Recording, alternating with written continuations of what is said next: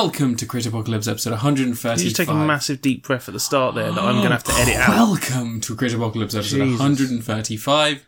My name's Matt. I'm here with my, my co-host. Co-host? Co-host? How, what do you think of that title? Do you like taking co-responsibility for the things I say? Who cares? And welcome Yeah, I'm the one. I'm just the one who edits it and Yeah, and then puts it online, uploads it yeah. and does the thumbnails and Yeah, the time codes and Yeah, you do all all, that the sort of stuff. You do all the easy stuff. yeah. So How you, you can feeling be this week? creative. That's How you really- feeling this week? How you doing, girl? I'm gonna have a heart attack in a minute. Really? You don't feel great? You ate a lot of pizza though. How much pizza did you get through? I left one slice. Jesus fucking Christ! Even I only made halfway through it, but I did eat all those collie wings. All I've eaten today was um, cereal. I had One cereal. I had a burger that I had in the freezer, no bun, with some chips for You breakfast. just ate a frozen burger. No, I put it in the oven with the Oh, chips, wow. and I ate those. Um, and then, and then we both ate two apple, apple, That's all I've eaten today. apple things. Two apple Um, and then I did a 10k, which is a bad idea. The worst, the worst thing about running right now is that because it's lockdown, it's sort of been eased up so everybody can do as much as much exercise as they want. People are going further out. So whereas I was like making a direct path to go to sort of more remote areas so that I could, because if you go, this is really boring for anyone who doesn't run. But if you Yeah, run, it's if you run, for everyone. if you run yeah. up the road and then you go through the woods, there's a couple of little alleyways and then they lead through what looks like a close.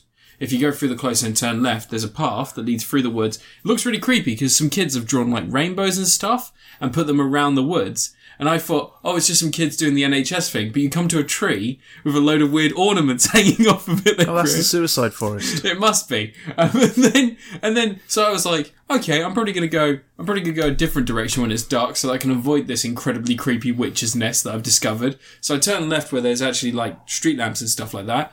And, uh, but to, but over the last few days, because I've been going out during the day to go for a run, because it's been a little bit cooler, tiny bit cooler, um, I, I took, took a left turn and they've set up like a weird little clubhouse where they've built these houses out of sticks and put paper fronts on them with little doors that open and close to the insides. I didn't want to stick around to have a look at this thing because it genuinely looks like it's some sort of shrine to the dead created by children. Yeah, told you. I think I found the pet cemetery. um, but yeah, no, there's loads of people out right now, so it's a bit. I saw awkward. Logan Paul going in there the other day. Oh yeah, that's that's where he filmed his video. Yeah. Where he took the shoe off a dead body that was hanging from a tree and licked the toes. Fucking grim. Um, but yeah, like it's just there's loads of people out now, and it's it's just a bit infuriating. You can't really run, but also like it's hard to avoid people because you sort of get one path you can follow when you're running, and then either side of that are ankle breakers because you know where it's like you can see like it's got like a divot. The divot's flat in the center, and then either side of the divot there's like a small like sort of shelf almost where like obviously people get out of the way for other people that are walking down this path. It's a bit of a nightmare. Break your ankle. I don't want to break my ankle. Oh, there's also roots everywhere, so I just I'm going to avoid it going forward. I'm going to run just I'm just going to do road runs. It's fine. So it's been a busy week. There's been lots of stuff happening. Quarantine that's still going on. Dominic Cummings was today absolved of any crimes, despite the fact that he travelled. What was he? Broke quarantine five times. They've revealed now. It's probably. I don't Yeah, know. roughly about five times. So apparently, if anyone's had a fine in the quarantine or been told off, apparently you can just say, "I'm not going to pay it. I did it because I did it for my kids."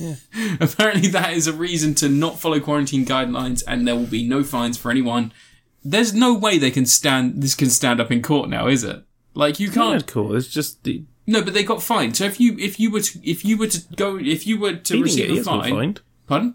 He hasn't got fined. No, I know he hasn't. But the problem is they're setting a precedent that someone could make a decision based on their own means or wealth or, No, or no, situation. That you're, if if you're not rich, Yeah, I know. But what I'm saying is, despite being rich or poor, if you set a precedent that something is fine and you are able to do it, and the government have advised you that that is that is fine, and you receive a fine, and then you then you go into you say to them, "I'm not going to pay this. I'm going to repeal this." no, they'll only let you off if you're already rich. No, but even It if it doesn't matter what the rules are. If you were in court and you did a Tony Stark, you just whipped out your phone and you started playing an audio clip of Boris Johnson saying, if you made the best decision based on what you know as a parent to look after your children regardless of the lockdown, I'm not going out. You're not allowed out. but that's that's a crazy Stay in thing, isn't it? How can you be so stupid that you've done it? How is mm. Boris Johnson that fucking stupid? Not stupid. He's protecting his rich mates. Yeah, That's but the whole how thing. is he so fucking stupid? It's the whole pon- this whole scheme. Yeah, I know, but it's just fucking stupid, isn't it? Like, mm. we saw shit like this before happening, but it was on a smaller scale, so it didn't really bother us. As, well, it bothered us. It was still a bunch of cunts in power, but now it's just this whole fucking thing. But anyway, that's more news. Tenet's coming to cinema still. Yeah, we can't talk about news.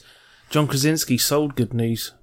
Did he? Yeah, John Krasinski sold all the news, and then he's not going to be on it.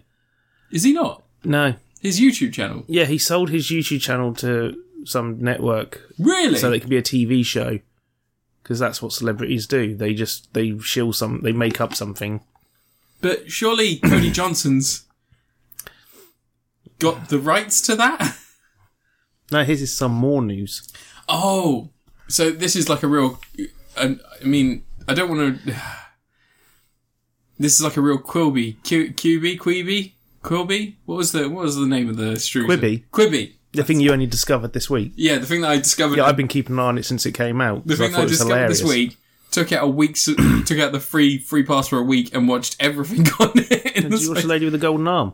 No, what is oh, that? she gets a she gets a prosthetic golden arm and she won't leave it alone when the gold Is that the horror series? no, it, where Sam Raimi directed this. yeah, yeah. And the gold's getting into her blood and it's given her some disease. And she's like, You have to take off the arm or you'll die. She says, I can't be without my golden arm. I love my golden arm. And it's just awful. Sam Raimi's not really giving me much hope for that Doctor Strange sequel. He doesn't care. They gave him money and he just That's true, and it's Quibi. shat something out. it's Quibi. No one's going to watch it. No one's going to see it. Um, but yeah, I, I subscribed to that for a week. Um, I'm going to review it later, so I won't talk about it too much. But other than that, Tenet's still getting a cinema release. Don't give a shit. Do you not? You're not a Christopher Nolan fan? Nah. Really? Just makes soulless, empty films. I don't think that's always true. You like Batman, Dark Knight trilogy. Didn't like Dark Knight Rises. Yeah, but no one liked Dark Knight. well, actually, that's not true. I like Bane in Dark Knight Rises. I think I'm the only person who liked Bane in Dark Knight Rises. I think that he's he's an effective villain. I just wish that he was a villain in his own right. Because I know he's a mercenary, so he's often hired by people. But come on now, League of Shadows really commanding Bane, who in in most of the comics is like he's from Brazil, isn't he? Mexico, isn't it? Is he Mexico? He's a luchador sometimes, Yeah. but he's like Mexico then. I thought he was Brazilian. Hey, he's from a pit. Yeah, He was well. born in a pit. Not really from anywhere. You're really born a into the doc- I was born with it. And he's Um, all like, you know, there's two faces. it's his face and my face. I I've That been, bit in Dark Knight Rises was great. I've been keeping up with Harley Quinn. There's two episodes left to go. Well, I think three episodes left to go for the season, and it's been pretty great. Uh, but no, but like Tenet's getting a cinema release. New Mutants is actually coming to cinema, and the big news, big fucking news, especially for us because we loved Justice League so much already. Justice League is getting a re-release, the Snyder Cut. Yeah, I watched it again yesterday. Did you? Yeah, I've watched Justice League multiple times. it's a feel good fun I've movie. tried to. So I get so to much fun. I get to the point where they're in the bat spider going up the pipe again, and then they suddenly appear at the top, and I give up. I can't keep watching after. I just at the top. pun. What do you mean they go got the bat spider and suddenly at the top? They like go in the bat spider, and then the next scene after you see them rising up in the bat spider and the water and stuff coming down is them just like being like, "We're here." Aquaman saves him.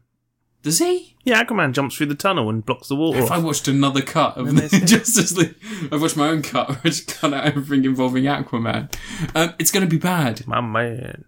I, it's going to be bad, isn't it? Do you think they'll bring back slightly chubbier Ben Affleck to be in it?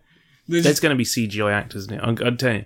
People are going on about they they laugh about the old um, CGI mustache thing. Hmm. There's going to be shots in the film where they've completely digitally replaced Batman. They'll have like a someone on set and they'll digitally replace his mouth. So I'll just like film- Affleck. just have Get Ben him to do, a, do he might do ADR. ADR and then they'll CGI a mouth. Just ADR on the face and the mouth, and then green screen the rest of his body, and then have someone else on set in the Batman in a better Batman suit. Yeah.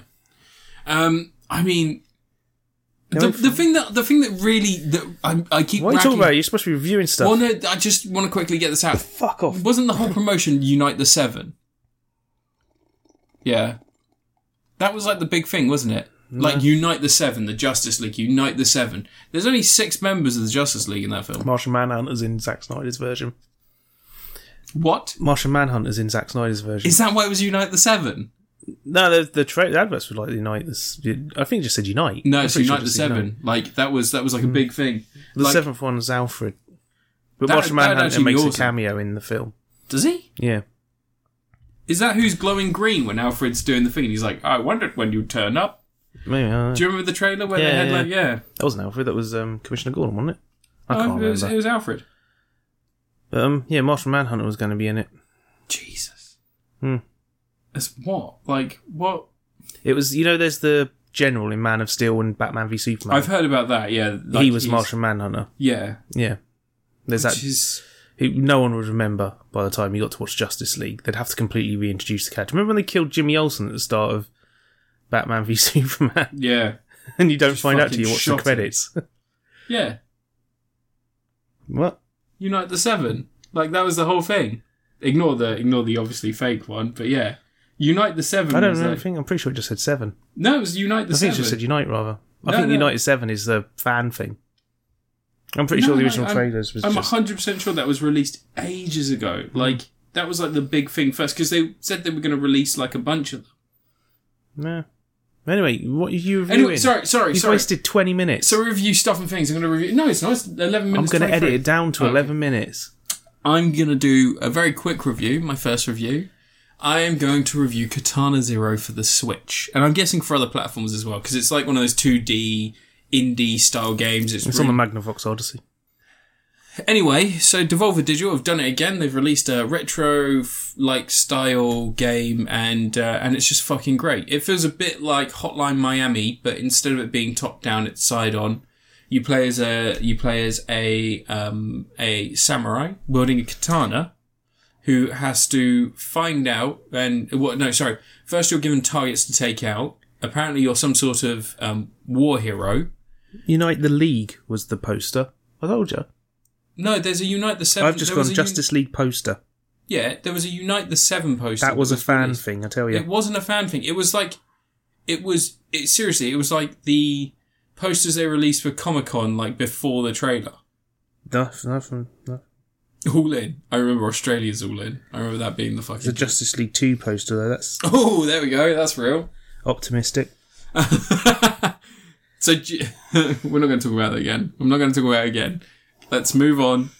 I'll probably review Justice League next next episode. Um, okay, yeah, but Katana Zero. So it's side on 2D. Um, think something like Shinobi, but it's one hit kills. Yeah, it's one hit kills, and there's no um, there's no additional lives or anything like that. You basically get one shot from any character, and then it reverses back to the beginning. You can slow time and sort of hit bullets back at people That's cheating. and you can sort of dodge roll to go behind people. So if you have someone with a shield, you can dodge roll behind them and then cut their back. Um, it's all really fast, really fun, and it has that nice super hot feature where at the end of the the end of the segment that you're working on, it will replay it back in normal time. So if you used a lot of slow mo, you'll see it all as if it's in standard time, and it looks really cool. Um, it's really fun, but it is quite short. Um, I think that I it, I took quite a while to play it because I was playing this alongside Animal Crossing, The Messenger, and then other games as well, and and so I I spent a lot of time sort of You're going to confuse Katana Zero with the Messenger, aren't no you? no no no no because Katana Zero is quite possibly the perfect game, and I don't want to talk about that yet because I'm not done with But that's the one you said you were reviewing. It. No, I'm reviewing Katana Zero. Yeah, you just said Katana Zero was the perfect game. No, I said The Messenger. Is No, you didn't. You said Katana Zero. And it's on a microphone, so Look, you're not going to gaslight me today. Hmm. Not going to do it today. Katana Zero is damn good, and it and it's always an it- when you listen to this. it always goes on offer. So I picked up when it was about a tenner, and I think it's it's totally worth ten quid. It's it's worth. I think it's eighteen pound normally. I think it's worth that to for the experience. And there is more DLC coming. It's just it's been a long time in the works. And there is like there are little bits that you can do. So there's little challenges you can do to pick up extra bits. And there's a whole boss that you can you can miss if you don't if you don't do the the right things at the right times. So I'm I'm thinking about playing for it again and then just trying to get that one boss. Um, but yeah, like it's really interesting. It's really fun, and yeah, I recommend it to anyone who's. It's like I said, it's perfect on Switch because it is 2D. It looks great. It's really vibrant, really bright, and really colourful. I don't know if it would hold your attention as well if you had it so it was on a TV screen. Um, just because it is one of those things that that Oh, you because you've got the GIMP switch that you can't play on a TV. Well, no, it's also it's one of those games that you can play in short sections. So each level is made is like comprised of like 10, 12 sequences that you complete. So if it is really like the ultimate pick up and play thing. So if you're like you find yourself for five minutes, you can get through a few levels. Then But you spend like the- 30 minutes on the toilet. uh, closer to forty. Yeah. That's when I'm playing Animal Crossing Ah. because I'm playing those turn up turnip games. I almost said turn up games. Turnip games. Gotta sell your nips. Got to sell your nips. I've spent a mill on nips this week. That's stupid. It's not stupid. Pay your debts off. I've already done that. No, you haven't. Yeah. I've got like three mil in the bank. Baby, I've been playing that nip market for weeks. Um, yeah, Katana Zero. Like, I really recommend it. I'm going to give it a Dame Judi Dench. You're gonna give it to Dame Judi Dench. Hmm. Like the being cats when she's lying down and she flicks her legs in the air. I was going to say from the Chronicles of Riddick, Uh, where she's talking about the necromancers. they called necromancers? Yeah. And the ancient race of. What is, what is Riddick? What is Riddick meant to be? I don't know. What is the name of his species? I don't know because no one remembers that film. Yeah, the third one was better anyway. Your review, Ant. Nah. And your review. Uh, so hot new game that we that played was brand new. Only came out yesterday. Is this going to be the thing that didn't come out yesterday and came out weeks ago, and you forgot to review it. And I'm recording this review at the end of February to put into the review at the end of May. See, fixed it. It's oh, fine. nice, nice. Streets of Rage 4. Um, it's alright. Yeah. Um, so, Streets of Rage 4, sequel to Streets of Rage 3. Surprising. It's not Fighting Force, as people always kept calling that Streets of Rage 4 even though it was not. It, they just wanted to make Streets of Rage, and Sega was like, no. Um, but yeah, it's it's very much like the old ones. Loads of people. I've any time I've seen anyone like nitpicking, like saying, "Oh, it's no good" and all this sort of stuff. It's been like the most nitpicky stuff, and it always you can always tell there's someone who's never played Streets of Rage before, or thinks that a new Streets of Rage game should be like Devil May Cry or something. Like you get people saying, "Oh, where's the block button and stuff?" Like no blocking Streets of Rage. Like, oh, they got no maneuverability. You can't do that. It's, it's a fucking tactical game. It's a slow, methodical beat 'em up. It's like all the Streets of Rage games are like that. The third one had like a dash, and that was like as about as far as you got. Yeah, you had like a dodge dash. you could run. Yeah. A couple of characters can do a dodge in this. Um, Adam can dodge. When you unlock him, he's got like a you double tap and he swings to the other side of the opponent. Is that the younger version? No, wait, I'm thinking of Axel. No, but um, no, it's it's a good solid game. The um, the one things I my only real complaints with it is that the friggin' difficulty on normal is geared for multiplayer. Um, and I imagine the harder settings are as well. Because like I play single player and struggling through it, and I'm playing with Paul who couldn't get through the first level on the on normal. Um, but we played co-op and played through the entire thing with no troubles at all. We lost to continue at the very on the last stage, and then we finished it like with no troubles at all. And that was on normal, not easy. But like we breezed through it. Whereas when I played solo, it was like a lot tougher. Like it reminded me of when you played, um, well, not in the same way, but you know how like Golden Axe, if you play that solo on the Mega Drive, it's way harder than Yeah. multiplayer because the enemies will gang up on you on both sides. Whereas this, it's just that it, it's a much tougher slog to get through all the enemies because I don't think it reduces the enemies down for single player. It keeps the same amount of opponents. Yeah, it's a, it's. I think I, I came in, I came in here and I and I said to you that I decided to start playing on hard because I thought that that was meant like that was going to be like a challenge rather than be impossible. But it's damn near impossible when you're on your Yeah. own. Also, the Xbox version's got broken combo system. They haven't patched it. They um the Xbox version is an earlier build, and so is the Windows 10 version, Okay. and it doesn't have the visual filters. You know, like when you um, do you know how to get the secret levels? no. No. Okay, so when you see an arcade machine, you pick up a cat one of the tasers Yeah. because you only use it once, and you tase the arcade machine, Okay. and it will let you fight a boss from one of the previous Street Streets of Rage games. ah. But when you go in there, it's meant to put a pixel filter on, but it doesn't on the Xbox because they didn't implement the pixel filters and everything Oh, okay. and they're not op- you can in all the other versions you can choose the pixel filters from the menu but they haven't been put on the xbox according to the devs of the proper because the original versions are ps4 um, pc versions done by Dotemu Lizardcube that's it Dotemu did the switch port or something i don't know but um they've said apparently they didn't realize it wasn't in there on the xbox one and they've checked into it and they said the um, patches in certification it didn't get approved at the last minute and all this sort of stuff So But it's been a month. Way. Yeah. it's been a month now. That's certification ridiculous. doesn't take that long. Um, but it's also, yeah, the combo system doesn't work exactly the same as it does on the other formats. Hmm. But once they're patched, it should be fine. I mean, but it is weird that the Xbox version's messed up like that. that they've, Yeah. they've made mistakes. Especially considering that I think Xbox put a considerable amount of money into producing it. No, Xbox have nothing to do with it. Did they not? No, Sega. Wait, what's Sega? Oh. You plonker. No, just I had that. I, I had that thought obviously because it went to Games Pass. Normally they have quite a big hand in the stuff that goes just- to Games Pass. They just ask people if they want to put stuff on Game Pass. Mm. I think it's only Game Pass Ultimate as well, isn't it? It's not. No, Game Pass and Game Pass Ultimate are the same thing.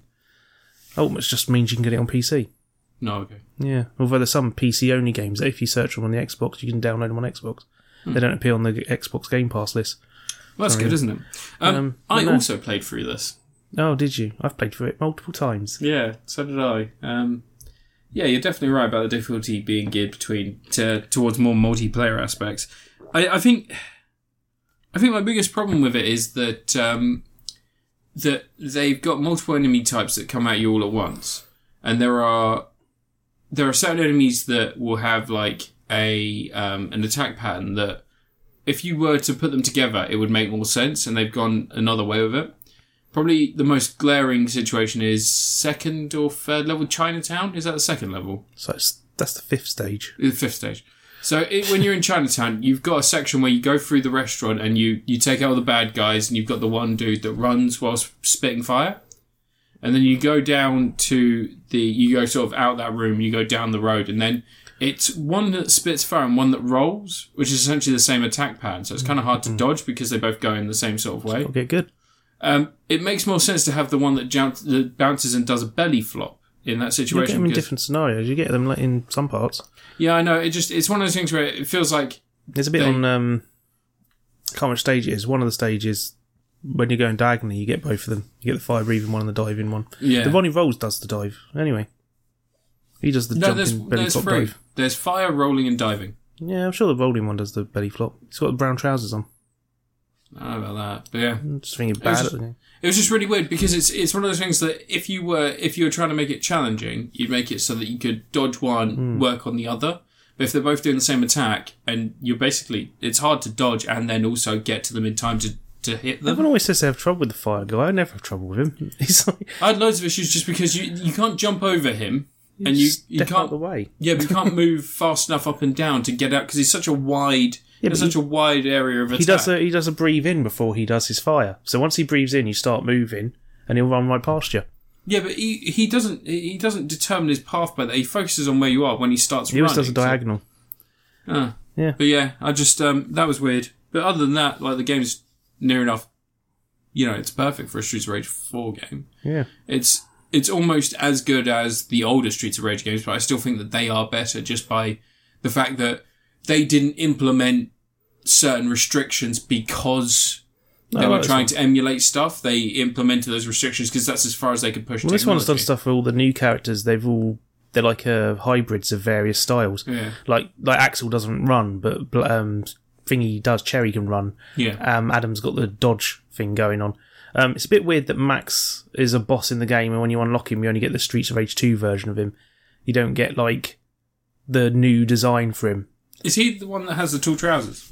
Max is the wrestler from Streets of Rage two. Oh, okay. Yeah, That's a really good boss battle, though. yeah, but they really didn't. like they didn't make that version of him available as a character. Yeah. You only get the pixel art Streets of Rage 2 one. Same with Shiva, because you unlock Shiva, but he's only pixel art version.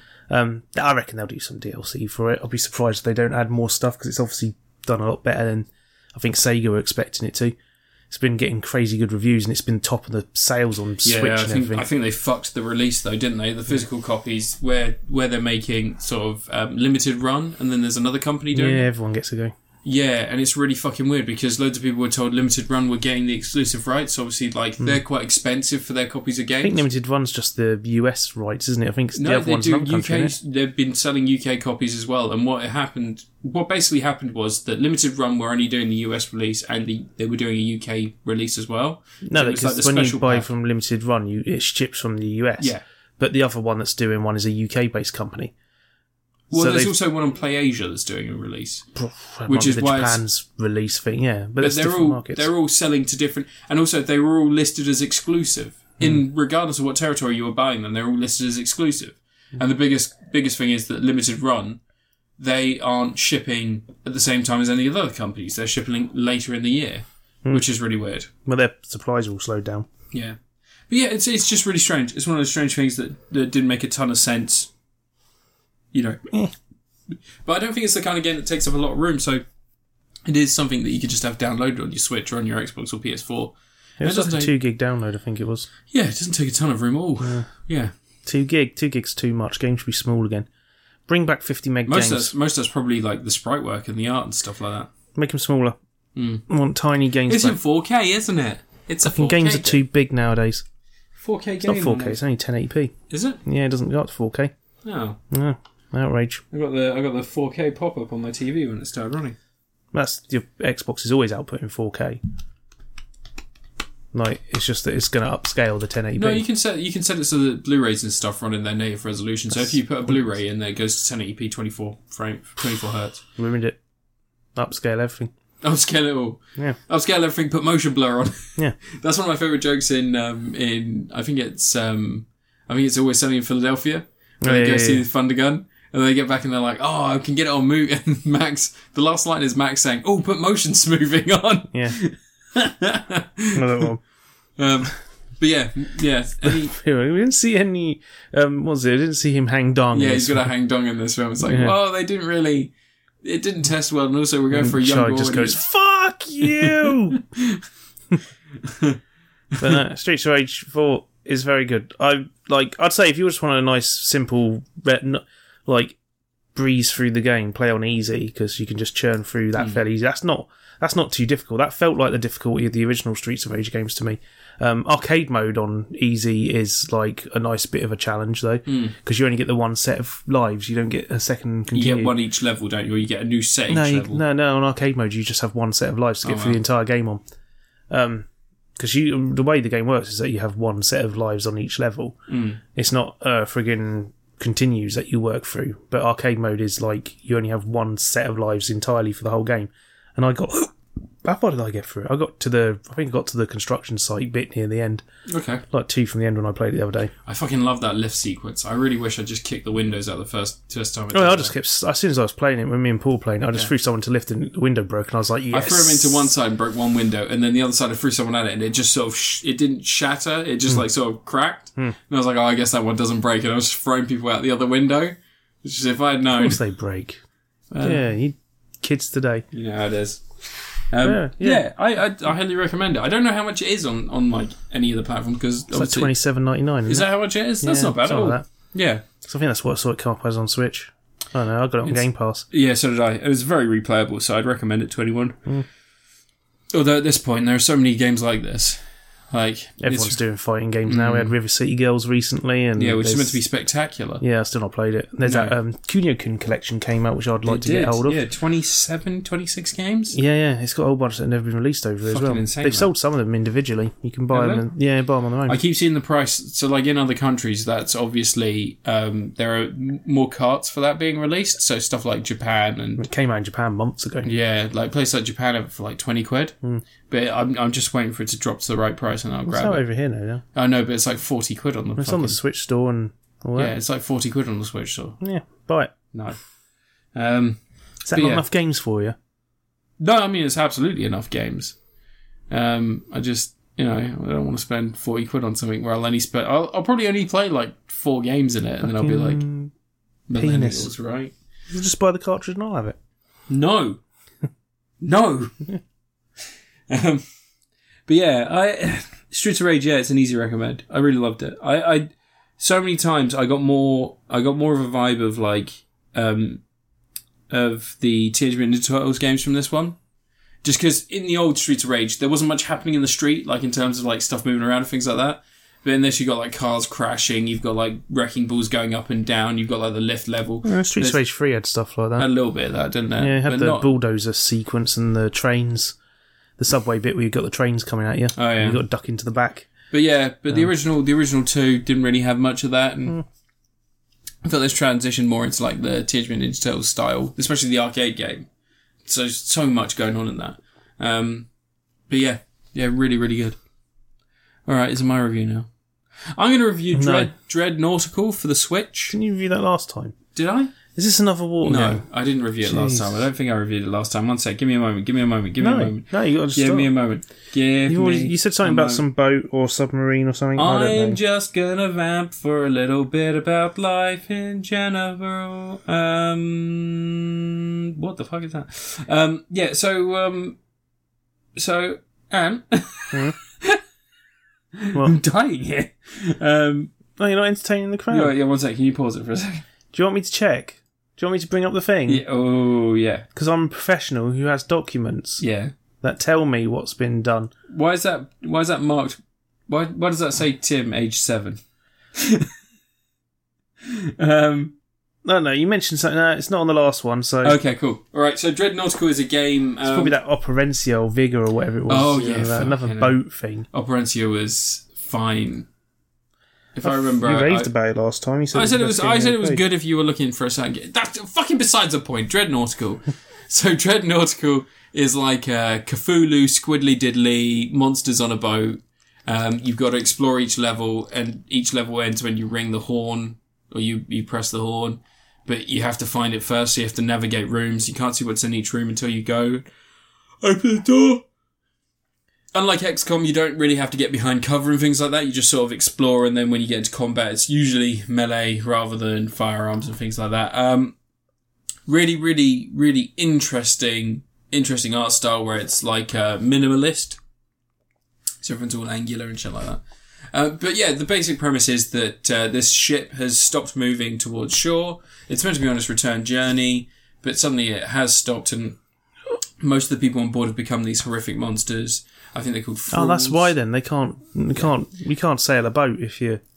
so you have been saved and you're in the bottom of the boat so you're in like a you're in like a, an engine room and there is basically your hub so you can add beds so you can get more survivors there and you can increase your increase your weapon strength or repair weapons that you've got um, or scrap stuff so that you can get more scrap to, to improve and, and fix weapons and so on and so forth. So there's a little bit of little bit of resource management in there. And most of the time when you're exploring the, the, the ship, you'll find like weapons and things. So like an ore is is a weapon that doesn't do a great amount of damage, but when you hit someone with it, it pushes them back a couple of blocks. So you have to use action points to get back towards you. You could use that to make the boat sail. You It's not that kind row. of boat. It's a big boat. yeah, just It's row. not a little boat. yeah. You get a big lot boat. of people on the lower windows. You've only got like you, you can't save that many people. Bang a drum.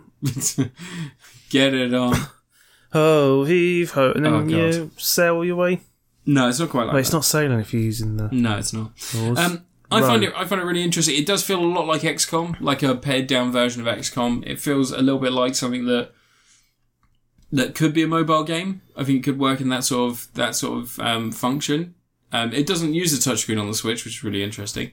But like all in all, like yeah, I found out Animal Crossing can use a touch screen. If you if you touch the screen, it brings up the conversation panel. Does it? Yeah, I accidentally pressed it when I almost dropped my Switch the other day.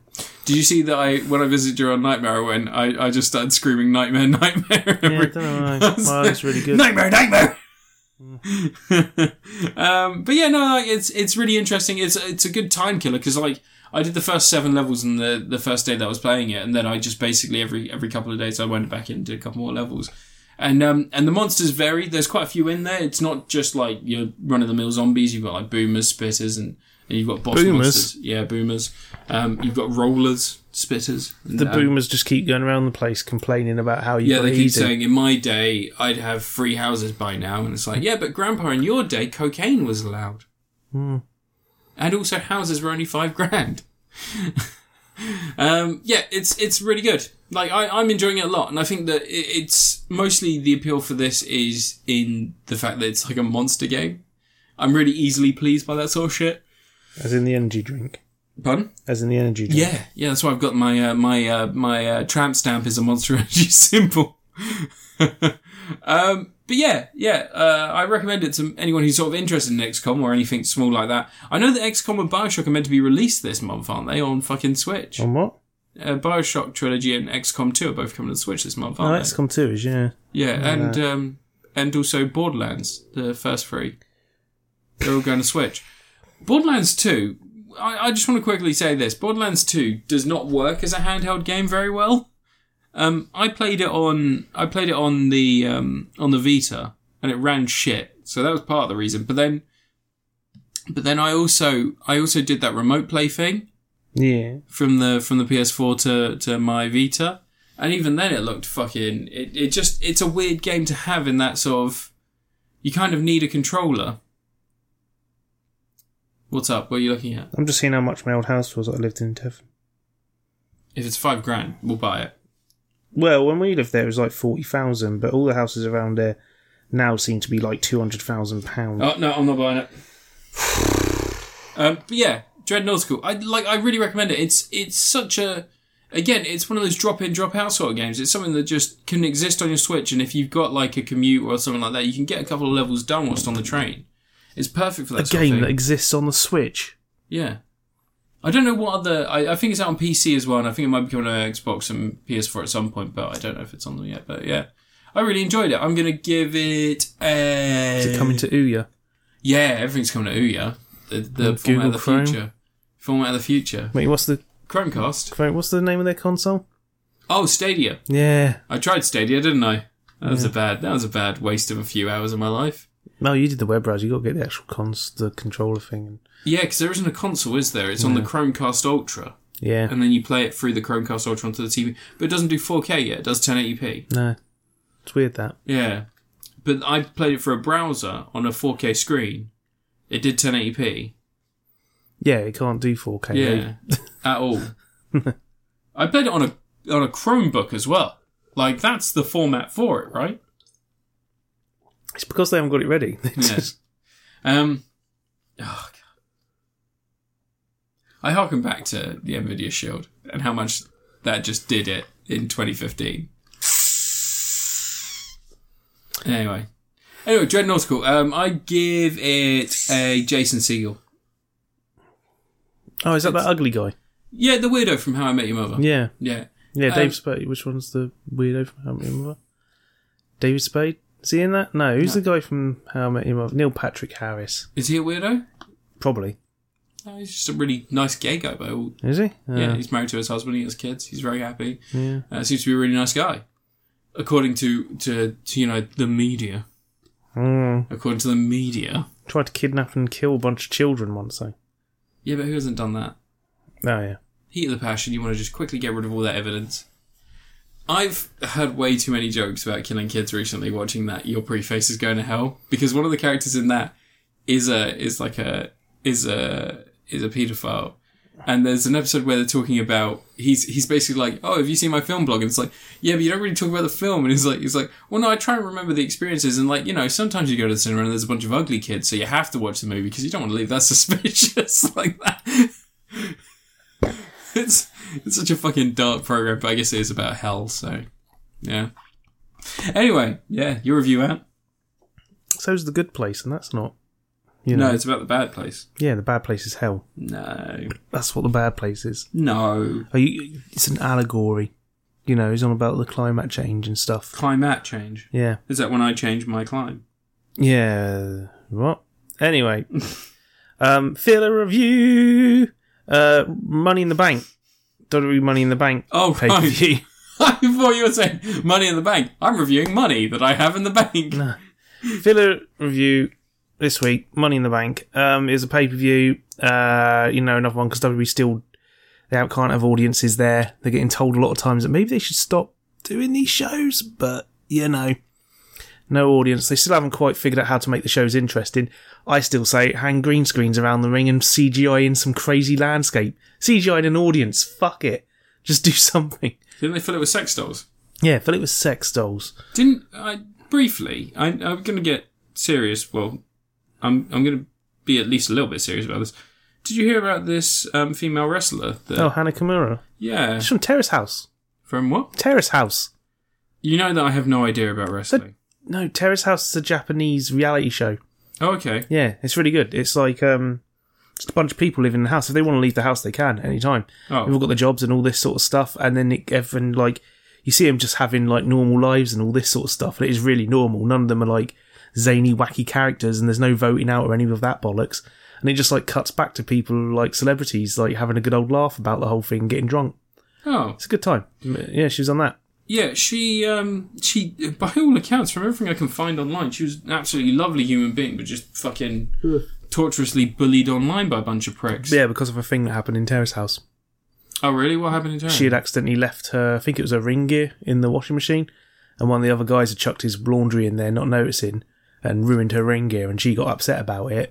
But like, it was like justifiably upset, but like not realizing she had left it in there. But loads of people were just like, "Oh, you, you shouldn't get angry at him. How dare you?" Oh, so she was on the show when she actually. Yeah, because it's the current show's on now. The show's oh, like Jesus. yeah, it's like um, they they literally they filmed for the week and air it that week. It's all Yeah.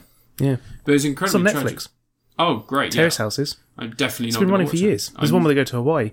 Definitely not going to watch that. But no, I just I just wanted to touch on that quickly because I thought it was incredibly sad. She seemed like a really genuinely nice woman. She's mostly known in the US for being in Ring of Honor for a Yeah. little while. She's done well. She's done Ring of Honor matches. Everything I've seen about her online, like literally, it Mm. was just like she was a great wrestler, she was a great personality, she was very happy, you know, really nice person, and then just suddenly, obviously, you know, we've all been in bad places, and I don't think anyone's better or stronger than anyone else when it comes to that stuff. I think it's mostly luck as to whether or not you can weather the storm. So, yeah, really sad. But just wanted to ask because you know about wrestling. Your review, Ant, continue.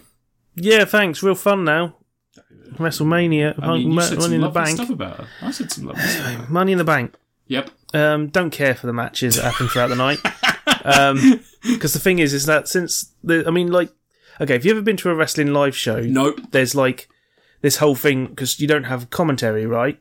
So it's a different experience, You do if I and the audience can be really loud, but most of the time it's not as loud as you'd imagine it to be there. So when you watch wrestling, it's a fairly silent thing. You're just Yeah. seeing the wrestlers grapple, and you're not hearing all the bangs and the wallops as much. I thought you meant it was black and white, and every so often someone had up on one of TV. placards They that said like "slam down," twirling the um, moustaches. and women, women wear costumes. like that's what it's been like the watching the wrestling right now is because there's like a weird something's missing to the atmosphere. You've got the commentators, but you haven't got the audience cheering. It's like late night live TV. show, it's the opposite way around. So there's something missing.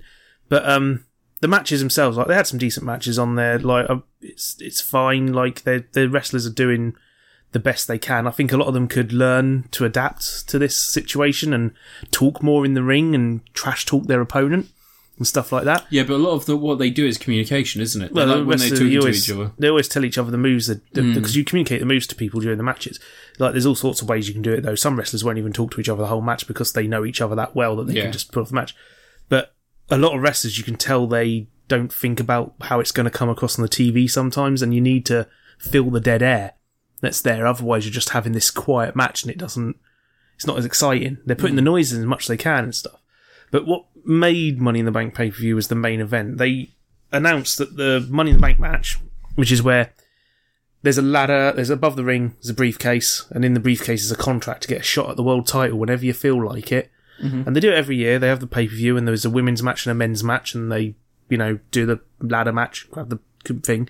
This year they did something a bit different. They had the men's and the women's matches starting at the same time at WWE's head office in Stamford, Connecticut, and the both the briefcases were hanging above a ring on top of the building, and they started off on the bottom floor and fought their way through the whole building. Okay. And the whole thing was shot and staged like a like you know shot like a film. like the raid. like like what they did for WrestleMania with the Undertaker's match with AJ Styles and all this, and the classic Matt Hardy's match from um TN from TNA where it was when he hid behind a dilapidated boat. Um, but they had like a whole staging set up, and there was stuff like just loony stuff starting. Like the women's match started in front of a set of lifts, and Asuka's on the balcony and she dives down on them, and then just runs into one of the lifts and gets in the lift and rides it to the top. But like she's riding it. The match goes on for another 20 minutes and it's cutting back and forth between the men's and the women's matches and sometimes they cross paths in the building. So like they end up in catering and Paul Heyman's got the whole catering to himself and he's having a jolly good time and they have a food fight in the middle of catering. Um, but then like Asuka's been in the lift for like 20 minutes and she comes out on like the middle floor somehow. It's like, don't worry about it. It's fine. It's nonsense. Um, AJ Styles gets locked in a room that seems to have Undertaker's coffin in it and it's all dark and moody and stuff. And then you never find out how he gets out of there. He just turns up. Him and Daniel Bryan wrestle their way into Vince McMahon's office. Of And course. Vince is like, get out! And they just sort of like, okay, sir, sorry, sir. So him back out. And then he sits there and just like pumps some hand sanitizer on his hands. um, but yeah, it was just a fun, silly, goofy match that like led to the finale. I think they could have done some stuff better. Like the women, the women's side of it, only three of them got to the top of the building to have Yeah. the to fight for the belt, which is for the champ contract. It was a bit weird to have like, you know, what's the point of having all the other women in there if they're not going to be involved in the final decision or anything like that, Yeah. or even show their face. Um, there was some cool stuff though. Like I quite like Baron Corbin seemingly killing two wrestlers. He just f- threw him over an edge, which, as far as you could tell, is the top of the building. It's not. If you'd been paying attention to some of the aerial shots they used, there was just a little ledge. They threw him over, but they purposely timed a sound effect for a FUD to be about two seconds after they went over the barricade. Yeah. So you saw Rey Mysterio go and it's like, it's like, oh, he's killed him. I saw that. Like he he got thrown. Like the launch was what got me. Oh, Rey Mysterio can jump far. Well, it wasn't just that. It was the fact that afterwards he then didn't. Is this the same match where he took him and then he gave him a three meter tossed into a, tossed into a barricade that didn't relent as well? no, no, he just threw him straight over a ledge. Did he? Oh, what was the match? He there threw was someone else over. there was like a wrestling match recently where um where I think it was Triple H just fucking lobbed someone into a barricade. It was like a three meter clearance to get to the barricade, and when they hit it, it looked like it was meant to bend and wobble, but it just stuck fast. No, those barricades don't move. You just take the hit. it was just so fucking like Best use of a barricade in a wrestling match ever was the time Matt Hardy hid behind the audience's barricade, and as he's hiding behind there from the other wrestlers, the foam padding just fell off and just went down, and it's just like hollow, and he sat there hiding behind it, and it wasn't intentional, but it was freaking good. But no, that that Money in the Bank match was good. If they're gonna, because you got to do these weird matches where you don't have the audience there and all this sort of stuff. guitar or something. Have some fun. It was scored. He had a music score. Did it? He had a music score. just get just get the dude from. You had a bit where one of the girls was in an office, and in the office they had a briefcase with money in it above. And one of the girls, for some reason, thinks that's it, that's the briefcase, and she pulls. Don't you know she knows it's on the roof? She's a bit Yeah. dim, and she pulls it down. And there's a bit where Stephanie McMahon's like, "What are you doing? That's not the briefcase. It's on the roof. You silly bint." Um, but it's like quite clearly they've shot Stephanie in a house, and they've just like they've set because. Hey, the lighting what are doesn't you doing? match There's like a pool in the background. just a white. No, it's just a plain white wall behind you, and it's like Stephanie, you're not. We know I you're want not I want to see more with like. I want to see them be a bit more hammy with it. That's what they should be doing. Yeah, Just, I like mean, you could do it opens for up- the whole show and Opens up the briefcase and there's a light, and then it turns around and it's just a light bulb in a case with a sandwich next to it, and she just closes it and goes off. but just um, yeah, they they doing stuff like that on the pay per views. It's fun. They're sort of they need to come up with stuff to lighten it up a bit. Like AEW for the first couple of weeks of this, they had the the wrestlers in the audience. Hmm. In the audience slots and stuff, so they could be shouting stuff at the ring during a match, and if someone's doing a promo, someone could just jump straight out Yeah, for the audience. That was a fun thing, but they're not doing that now because they're trying to make sure there's not so many people in the because I think it's getting it's getting worse should in America. probably crazy idea just not do it. And if you need if you're contractually obliged to air something on tv just um, air old pay-per-views and compilation. You got shit. They got a documentary on wwe network right now where every week they're showing. It's now a long documentary about the undertaker like following him around for about a year and a half i think they filmed or something like that. Just like a proper he's out of character proper character interview thing. Show that. Like right now you've got netflix killing it with that last dance documentary that everyone's loving, you know, the one about basketball and everything. And this Undertaker one is basically that, but with wrestling. Hmm. And it's on at the same time. Like, air that on TV. You've got the network. Put a little advert at the end saying, hey, join up to WWE Network and you can watch the rest of it now. And yeah, they've got these like multiple hour long histories of WCW and stuff. Just use that Yeah, and let your wrestlers stay at home so they don't friggin' so no one dies, Vince. you you can't kill another person. You've killed before. Jesus. Well, Zoe Hart died. And you may have also covered up for a murder, but you know, I say you ha- may have. Like Jimmy Snuka actually did get arrested and charged with the murder of a woman in the 80s. Um, that was his girlfriend. And then they determined that he was too senile to be taken to court. And then he died like a couple of days later. It's a real Epstein situation. Then. Yeah. Ah, okay. Snooker.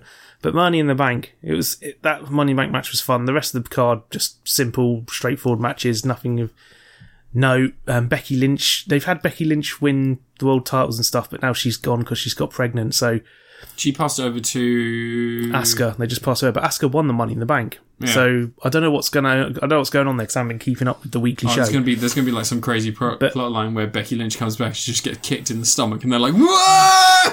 But Asuka's like got the championship and she's got the briefcase. So is she keeping the briefcase around, or are they just negating that and pretending there's no money bank? Because you could do something where like she loses the belt and instantly cashes in the briefcase to get a rematch straight away.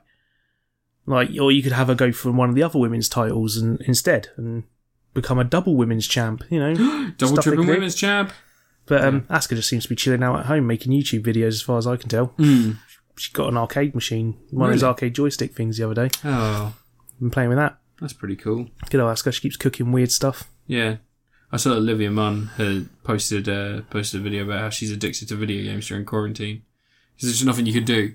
Um, Chrissy Teigen was also talking about Animal Crossing and all that shit, as well, wasn't she? Everyone's playing Animal Crossing. I They all just want to get on Gary Whitta's talk show. Who? Gary Whitta, you know the guy who used to work for IGN and he wrote Star Wars Rogue One?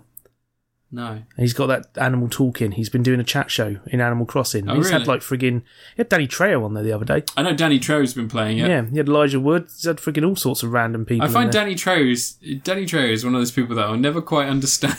he seems like a nice bloke. he seems like such a nice guy, doesn't He he? was saying the other day he doesn't like playing games where you're shooting stuff because he does that in movies all the time and it's boring. So he just Yeah. wants to just wants to chill out and play some Animal Crossing. I think he plays The Sims and stuff like that as well. He used to play Warcraft, didn't he? But yeah, Yeah. I know Vin Diesel, uh, Will, Will Smith had a World of Warcraft guild. Yeah, I know. Yeah. Yeah. Um, have you seen Joe Magna- Maganella? Magniella? Basically, Joe Magniella's um, been posting videos about his his D and D crew and who's on it, and it's Oh it's a group of people that's worth millions upon millions of pound dollars, I should say. But it's like Vince Vaughn, the writers of Game of Thrones. Yeah, they've all been paid to be part of his games thing. Yeah, I don't know if they have. They're all nerds. They're all real nerds. Um, but yeah, it's really interesting. Um, Do you remember when he was um, Deathstroke? Yeah, briefly. Yeah. Yeah, he'll be back. Unite the Seven. He's the Seven. Yeah, he's going to be in the Ben Affleck Batman film that's definitely going to happen because Jack Snyder's Justice League will be such a hit that they'll just Did you just call him Jack Snyder? Jack Snyder, yeah. Jack's- Jump in, Jack Snyder. It's funny because um, it'll still be a Zack Snyder film. Yeah, so it's still going to be bad. I, I, and that's the thing. Like people were saying, made- like, He's made a couple of good films. yeah, At the at, as much as that people have tried to stop him, yeah. he made a cut. He, you know, they tried to stop him ruining them, but he, Three hundred's fine. yeah, it's all right. Dawn The, of the the owl one, What? the owl one's all right. Oh, yeah, Owls of Gafool. Ga'Hoole, yeah. Gafool. And uh, Watchmen, the director's cut of Watchmen, the ultimate cut is a bit too long. Yeah, it's like four hours. Yeah, I watched it, Yeah, It's does it? It has the animated sequences Yeah, back yeah. in as well. Yeah, and it, they barely fit in. yeah. like- no, they don't know. We'll do that. but um, Sucker Punch is fucking awful. it is real bad. Anyway, review something. Batman Man of Steel's Superman. awful. What? Man of Steel's awful. Yeah. Clark, don't save people because they'll know who you are. Man Let them Steel- die. No, in all honesty, Man of Steel, like, I don't mind Man of Steel as much as, like, as much as I, I, I, you know, I don't like him as a director. I think Man of Steel has moments that work. Yeah, Um, and I think that, written by one of the Nolans, wasn't it? yeah, yeah, And David Goyer as well. yeah, but that's a fluke for David Goyer. He also directed Blade 3. He also wrote Blade 1 and 2. Um, but no, um, there's a really good scene What's wrong where, with Blade Three? Wesley Snipes' digital eyes. Um, there's a there's a really good scene in Man of Steel where where Clark is just trying to be like a waiter and just trying to be a human, and he's in that he's in that fucking shitty bar, and there's that guy who tries to kick off of him, and there's that moment where and it's all it's all it's no CGI, it's nothing like that. You don't need it in a Superman movie to make him seem powerful, but the guy goes to push him, and Henry Cavill does not move. Well, Henry Cavill wouldn't. be. Exactly. He's put like a brick shitter. But it's the way the guy literally puts all his weight into it. It's like a really nice bit of physical acting. And it's like, it's one of those moments where any normal human being would be like, unless they had a few beers in them, would be like, I apologize. Hmm. Because you are clearly. And then he goes and wraps his truck around a lamp. Well, no, but that's because he continues to be a prick. He chucks a bottle at the back of his head But something like Superman that. still wouldn't do. he? No, Superman would do that. Superman would get his drink and just go make it super cold so he gets a brain freeze.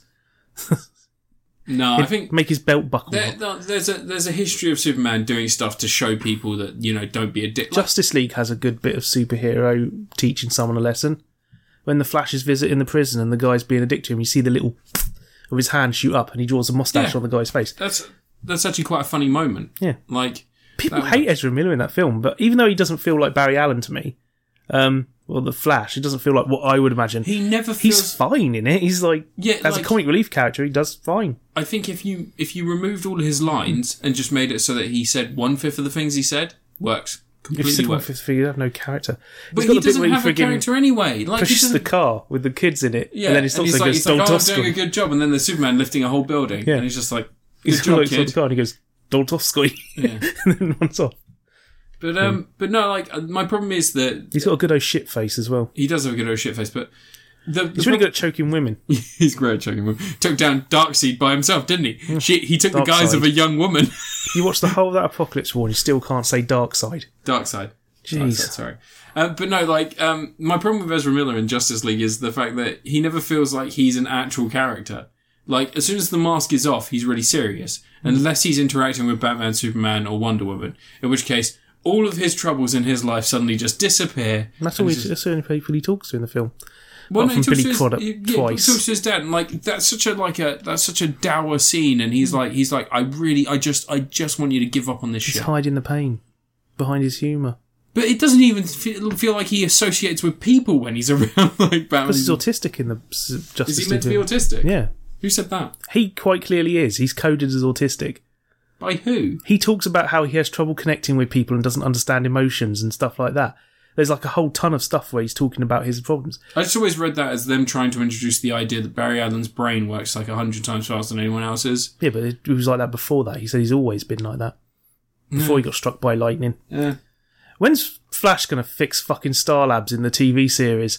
He could fix that whole massive great big hole in the roof of the oh, building come on, the set's fine. two, in two seconds. the set's been fine for we, that that series. It's really, really clear that they didn't finish the series, isn't it? Have you watched the last episode yet? No, no, I'm not sure it's Oh, on okay. TV. Yeah, it's super clear. Yeah, no, they- haven't finished any of them. There's, Yeah, it's- it's- the bad guy's just like, I'm free. You're like, come on, kill her. You do something. Yeah, but anyway, you're supposed yeah. to be reviewing stuff. All right, yeah, You're my next wasting review. so much time Uh, talking about Justice League. Apologies. My next review is going to be a quick one. Uh, I um I watched Lovebirds on Netflix. The Camille Nanjiani. you sure that's not a 1970s British comedy starring Prunella Scales? Um, yeah, I, it's it's a weird film. It's meant to be a comedy. of Live Birds. It's a comedy film. Uh, it was meant to be released in cinemas, but it got sold to Netflix. Um, it's a bit like uh, you know his other vehicle, Stuber. Sort of, he's had a bad run of these sorts of things recently. Oh yeah, Stuber's on streaming now, isn't it? Something I saw on Amazon Prime, is it? Yeah. Which, you know what, like, as much as people say it's not very good, Stuber has, like, some good moments, and it's actually, that you, you can tell that those two have some chemistry together, him and uh, Dave Batista. Um, and you, it's the same again, like, Camille Nanajani, Nan, Nan, Nanajani, Nan, I keep pronouncing his name wrong. How do I pronounce his name, Ant? Come on. Kumail Nanjiani. Is that it? Kumail Yeah. Nanjiani. Okay. Um, but, um, so I watched this, I watched this because, um, Who's who are you talking about anyway? the film The Lovebirds. Yeah. Um, so yeah, it's about a couple that witness a murder. They're basically they're they're, they're they start off very cute and they start off very attracted to each other. And after a, a night together, they decide that they- they're going to make a go of it, or at least you get inklings they're going to make a go of it. And then it flashes forward to four years later, and they're sort of they just argue about everything and they're finding it really hard to get on and they're just they're starting to irritate each other. And it's just like any any relationship, sort of they've they've fallen into their comfort zones or they have um, they've just it, it, that cohesive spark isn't there anymore. So they're driving to a friend's house for a party, and they they drive down an alley and they accidentally hit someone with their car. The person's fine. They get up and they cycle off, but they seem quite panicked, quite scared by something, as if like they were trying to get away from someone. Um, suddenly, this policeman runs up to them and says, "I'm going to commandeer your vehicle. I need your vehicle." And he he steals their car and then runs the guy on the bike over repeatedly, um, and he dies. Cam- Camille and his partner. I'm going to find out their names because that's really going to irritate me if I can't just call them by their names. But they uh, they essentially run away from the car because they're terrified they're going to get blamed for murder. Which is fair enough because they're both people of colour. So in America, they're probably shot immediately. Um, what's really funny is the two people that find them are both like proper like hipsters, like San Diego hipsters with like the neck scarves and the fedoras, and they're like, "Oh, you just killed that guy," and the guy's like taking pictures of the body and stuff like that, and like posting on Instagram, and the woman's like, "I'm calling the police. Like, what are your names?" And then they they accidentally address each other. They're like, "Come on!" like fucking completely give it away. Uh, their names are Leilani and Jibran. So Jibran is Camille and Leilani is his partner. So anyway, so they basically go on a run. It's a whole night where they're trying to solve this murder. They've got the guy's phone from the bike. So the guy that got run over by the, the car, they've got his phone. And they're, they're basically following like his calendar updates, like where he's meant to be and stuff like that, but then also unlocking it so that they can, you know, and um, and yeah, it's it is really funny. It feels like um, it feels very much like a '90s comedy. You know, those all in one night. We've got to do this. Um, I think probably the most recent example of this is like 21 and over, which is the Miles Teller, um, Skylar Astin, film in which they had to try and find their mate who they took out drinking for the first time because he was 21. They get completely shit faced and they lose him and they have to like track him down. It's a bit like Miles Teller. yeah, Miles Teller and Skylar. Astin. Yeah, before before Miles Teller was a monster, Oh, monster Teller. um, the guy yeah, with the drums. yeah, yeah, he's actually a really good actor. he was at one point like they were trying to.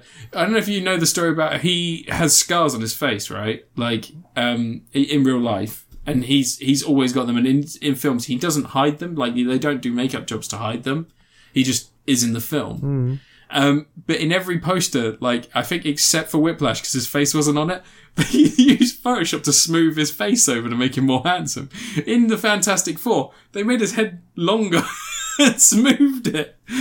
It's such a weird thing. Anyway, sorry, sorry, sorry. So anyway, so uh, yeah, the Lovebirds, um, and yeah, it's all in one of those. So it's one of those movies where it's all in one night, and they've got to like try and find out what's going on, what's happening, and they end up traveling all over the place. They end, they go to the party to go and get their friend to help them unlock the phone so they can go and find out where the next step is, and they end up. I think they end up going to like a sex cult thing. Um, one of the long, one of the things they're talking about. What a zany, wacky adventure. yeah, one of the things they're talking about in the um, in the beginning of the film is um, the fact that Kumail Nun- Kumail basically says to her like, "Look, if you want we- crazy wild sex, you have to let me know. Like, we could do crazy wild sex on Thursday, like, because I get home early from work and we can."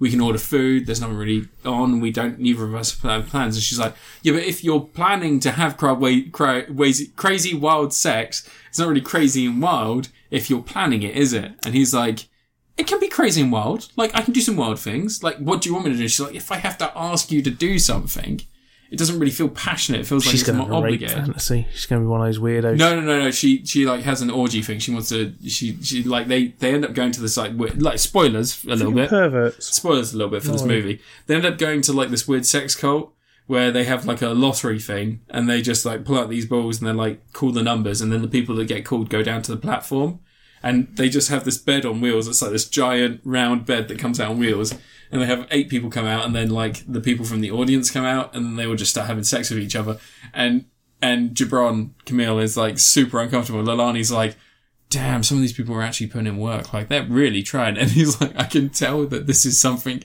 something that you're way too into. And she's, I'm not into it. I'm not into it. I'm just like, I've never seen this sort of thing before.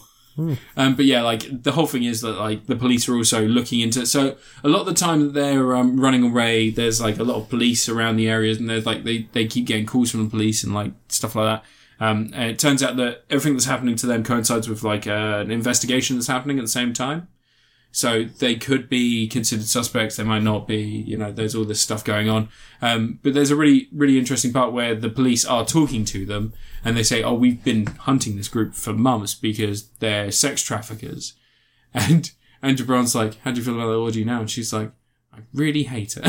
like, I really don't like it."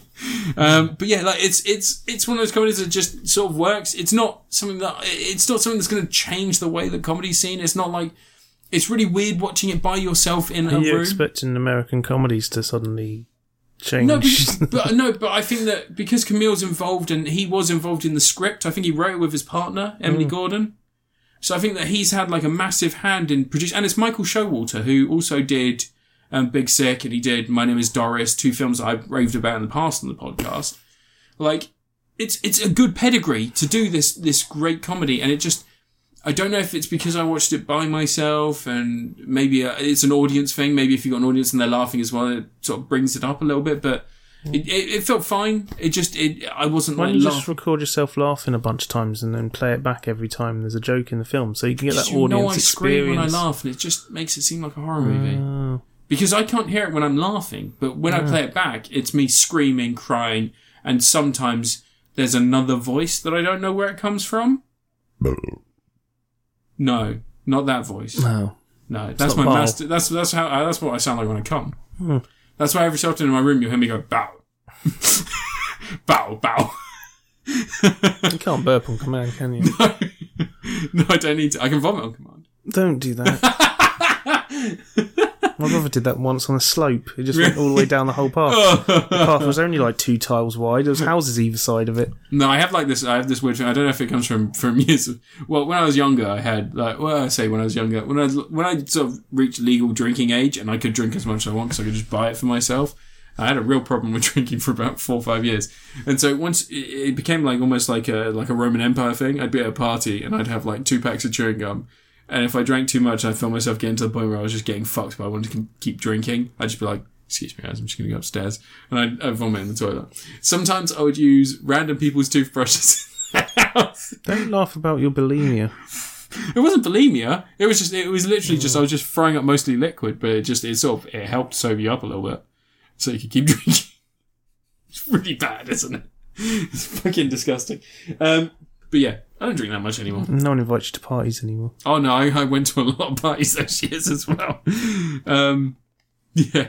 Why can't you just do an upper decker like everyone else does? no, I don't. I didn't. That wasn't. That wasn't the plan. Anyway, but yeah, Lovebirds. It's good. It's fine. It's it's really that's kind of the problem with it. Is it is just fine. Um, it's not. It's not spectacular, and I, I wanted it to be really badly. I think that part of that is my expectation. I guess that also it's like, um, but I, I, think that this is the the first film. I think this is the I think this is the first film where Kumail started training for Eternals as well, because Eternals was shooting around the same time as They this. shot any of that? Yeah, I think so. I think they shot quite a bit of that. Um, but I was basically I was on like this at the same time as this was released because I didn't know if it was coming out this month or later on next month because, as I said, it was meant to be a cinema release in April, so it's being released here now is a bit weird. Um, but I was reading Neil Gaiman's Eternals run from 2008, 2009, the one that's art the penned by Joe Romita Jr. Same guy who did Kick-Ass. Yeah. I don't mind his art style. I'm not a big fan of it for um, Marvel comics where it's sort of like established people that you're seeing. When it comes to the Eternals and they're just wearing goofy costumes, I'm like, yeah, this works fine. It feels a bit like Kick-Ass in the way that they look.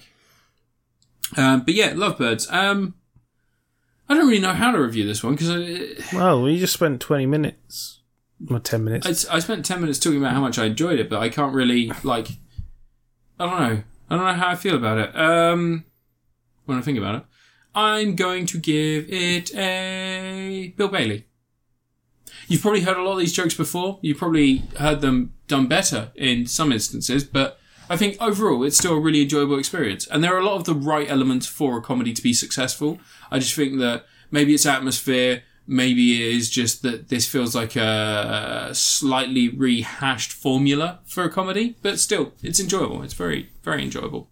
I think the two leads are great. Like, they have a real chemistry. Um, yeah. And the guy who plays the cop who kills the, the bike messenger, he is awesome. Like, he's a real prick, but like, I haven't seen him in anything else. And he's got like a weird bad guy charisma about him where I'm like, I'm interested in this dude. Cause he does like at one point, at one point he finds them and he says, Oh, I didn't lie about being a policeman. I'm a real policeman. In fact, I'm kind of a big deal around town. and like, and like in my head I was like, I was like, I don't know what Was this he Ron Burgundy? no, no. I just I think that he was like making it in like a meta joke within the film universe about being a big deal, like the Anchorman, like Anchorman, like he was like quoting it. Um, but it's the way that he says it as well. I was a bit like, I want to know what this guy's been up to. Because he's like, he works for the police, but he's also kind of sidelined for the cult and then drug dealers as well. And he's like, Oh, a corrupt police officer. not really corrupt because like I don't think he's aware of the sex trafficking stuff. He's more aware of who's involved in the sex cult. And he's basically blackmailing like high value members of that. It's Commander Johnny saying he was part of that cult that, um, what's her face from and X and Mac got arrested I for. recently started reading about that because I was really interested. Kristin Kreuk was apparently involved in So, it, but like, do you know what it was? it was a weirdos, a bunch of weirdos. No, no, no. So it was like, all Yeah, right, it was a bunch of weirdos. I'm going to side. I'm going to sidebar to talk about NXIVM, the uh, weird sex cult that Alison Mack was part of. So it was a, it was a. Is she in jail?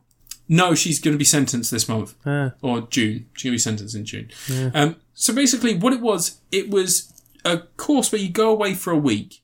You live in like the place with these people, and they give you twelve. St- it's a bit like Dianetics, a bit like Scientology, yeah, it was a cult.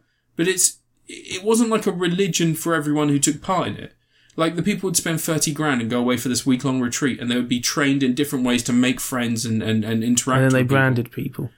that's a different thing. In that's so it's it's hard to. But Stop basically, trying to sell it. You're part of a pyramid scheme. That's what it is. loads of the famous people that were involved in it weren't actually involved. They went to these retreats for like a week, which weren't on like any sort of weird farm or anything like that. They'd rent out really nice hotels and they would look after everyone as if it was like a business thing. And loads of famous people took part in these like in these seminars. I mean, that's kind of what it was like. It was like a business seminar. But then the other side of it was that he was obsessed with being like a leader. He named himself after a video game character.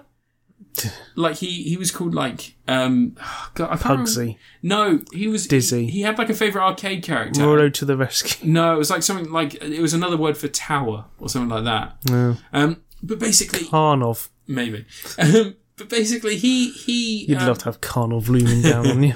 he used all of these like meetings and traveling and stuff to to basically get people involved as staff, and then he would indoctrinate them into the NXIVM and like have them. But Alison Mack was sleeping with the guy that was branding people. She was his lover. Hmm. She also she also got married to a woman so that the woman could move to America and be part of NXIVM.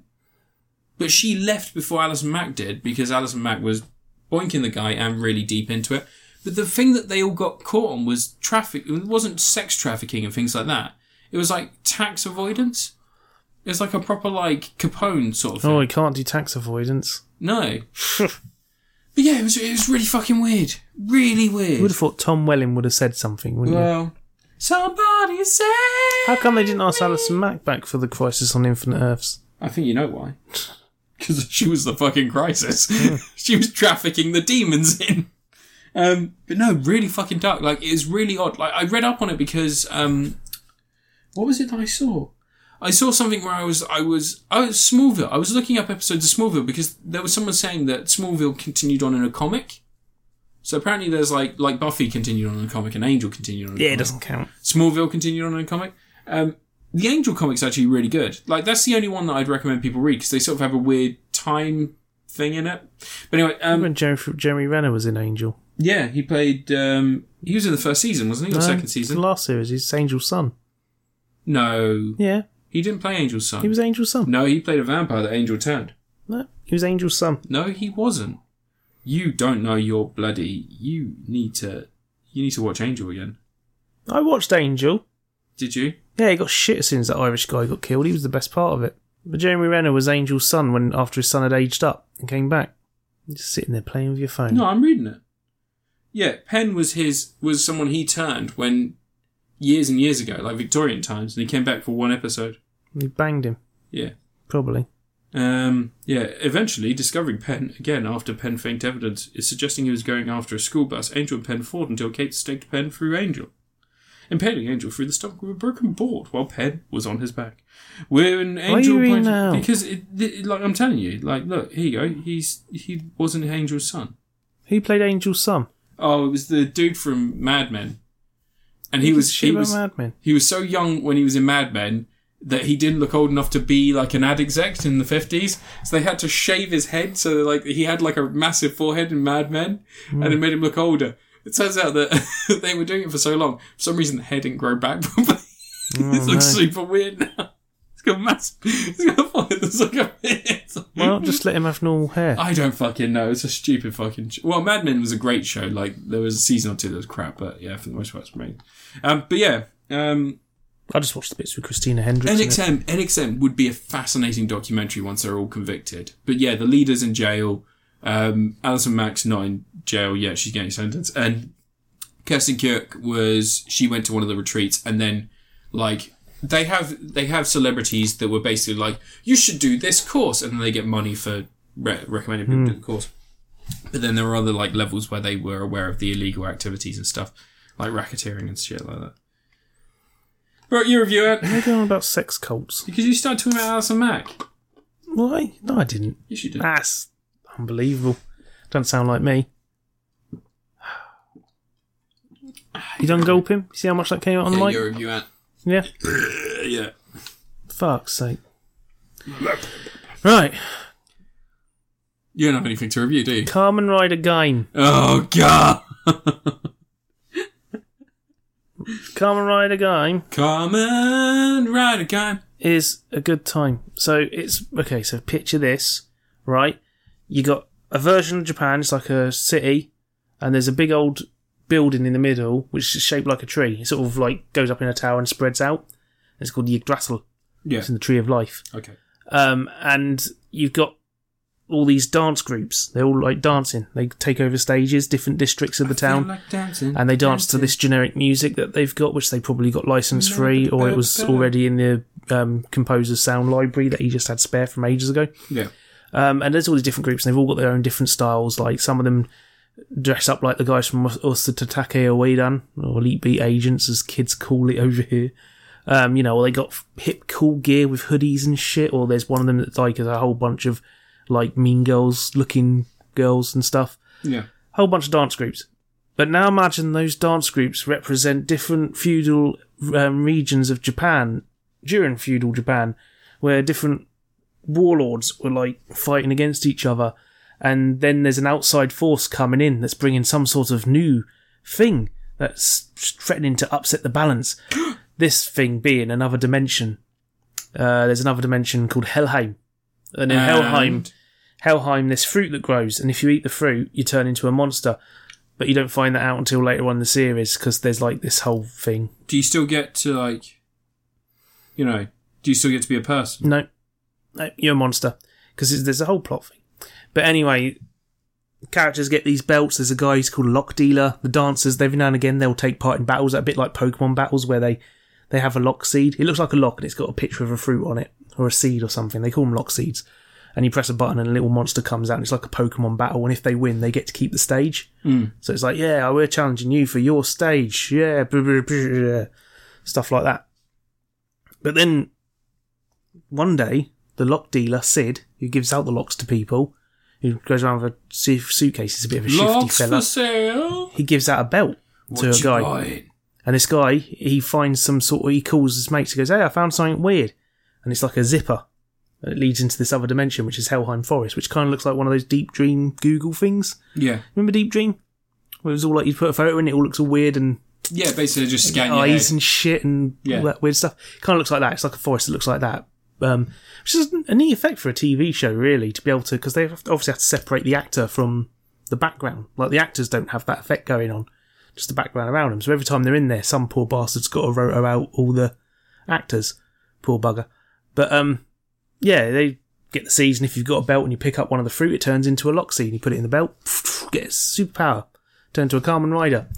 Um, and one of the guys goes through because he's looking for his mate who's apparently gone in there and he finds the belt but doesn't find him and he puts on the lock's belt and turns into Carmen Rider again after figuring out how it works, defeats the monster, and it leads to a whole series of events where everyone's after these belts now and people are feuding with each other and they all want to take over places and the Yggdrasil Corporation's doing some sketchy shit and they're investigating Helheim and they think there's something magical in there that they can find. Turns out Helheim is another planet that was destroyed by this fruit, and there's like the people who lived there before have turned into monsters, but some of them have kept their brains, and they're like super intelligent overlords, as they call them. And one of them, the one who's the ruler of them all, is in charge of a golden fruit. and the aim is, the idea is, is that when they start invading a new world, the people in that world have to fight for the right to get the fruit so they can control the forest Not for the right to and that's what the show builds towards. And you know, there's lots of plot twistiness and backstabbery and timey-wimey craziness. really good stuff going on. There's like um, a character called Kaito who's only interested in becoming stronger and becoming the strongest person there is because when Yggdrasil came to town, they, they sort of steamrolled over his dad's factory and steamrolled over the community and his dad committed suicide and all this sort of stuff. And it's like he saw them as trampling the weak and now he wants to be stronger so he can sort of protect the weak, but not really. Um, you know, there's a character who's like, you know, I'm on your side and I'm having fun and all this sort of stuff, but secretly you don't realise he's the brother of the guy who's running Yggdrasil and he sort of sides with them because he thinks it's the right thing to do. But he's like staying with the team because he wants to see him smile. He thinks he's protecting them, but he's kind of screwing them over. And there's all sorts of stuff like that. It's lots of lots of conflicts coming together and twisting stuff. And the whole show's like set up in a way where you'll get like a certain amount of episodes which fill up as like an arc, like an animes tend to do, you know, where it's like this is the point of this section, and it'll be like, oh, we're discovering what the powers do, and then you know, maybe it'll be, oh, we're finding out about the overlords and there'll be a set of episodes. It's like a clear start and finish covering that plot event. Um, and the whole finale, like the whole last 14 episodes, I think it is, is like Helheim invading Earth and like eh, the entire planet's basically declared Zawame City as like a no man's land and no one's allowed in and out. They even tried to nuke it. Um, and there's like the whole world's getting invaded now. And it's up to these couple of dancing kids in the forest who seem to be gradually getting more and more powerful in bizarre ways to save the world, I guess. Um, and it really it escalates a lot like a lot of Carmen Rider series do because they tend to start off with like some really simple premise like this one bunch of dancers and they're fighting for stages with their little Pokemon type things. And then it ends up being like literally becoming a god and you know saving the entire universe. Standard stuff you know? That's what happens when you get superpowers. But um they're fruit race though. I love the whole I couldn't tell when I walked in and saw an episode. the guy had a big old fruit slice for a No. visor No. of, of oranges Well, it you looked like a slice well, you obviously see quite simply as fact because a giant watched- orange comes out the sky and lands on his shoulders. But it's not that clear when because the shapes are so rudimentary. They're not like detailed shapes, are Like they? the giant, but one of them's got bananas for shoulders. what I saw was a watermelon person, and you were like, "It's clearly a watermelon." And I went, "That could be the scheme of anyone who's just a Power Ranger." No, they're fruit based. They're all fruit. I know they're fruit based, and I, I I saw the concept of a fruit based Power Ranger, but in, in Power actuality, Rangers, Carmen Riders. sorry, Kamen Riders. Fucking I've got to forget there's the good version of Power Rangers. Oh, best one's um, Bravo. I like Bravo. Shit. He's um, Bravo is he's got durian. He's a durian based. Oh, he's got, cool. like- so he stinks like shit. yeah, probably. But And he's got tastes like, the best. Tastes like custard. It's really nice. He's got like the coolest looking arm with spikes all over it, but he's a former military mercenary. He's also the campest person in existence. He is like hyper gay. Okay. And while in Japan they don't tend to be all that sensitive towards gay characters and Nope. stuff, No, and he is very much a character of gay. He is like literally the manliest, toughest bastard in the entire show. Yeah. Like he's the only one who's older than all the other riders. He's like got to be late thirties, early forties. Yeah. He's muscular and he's taller than everyone else.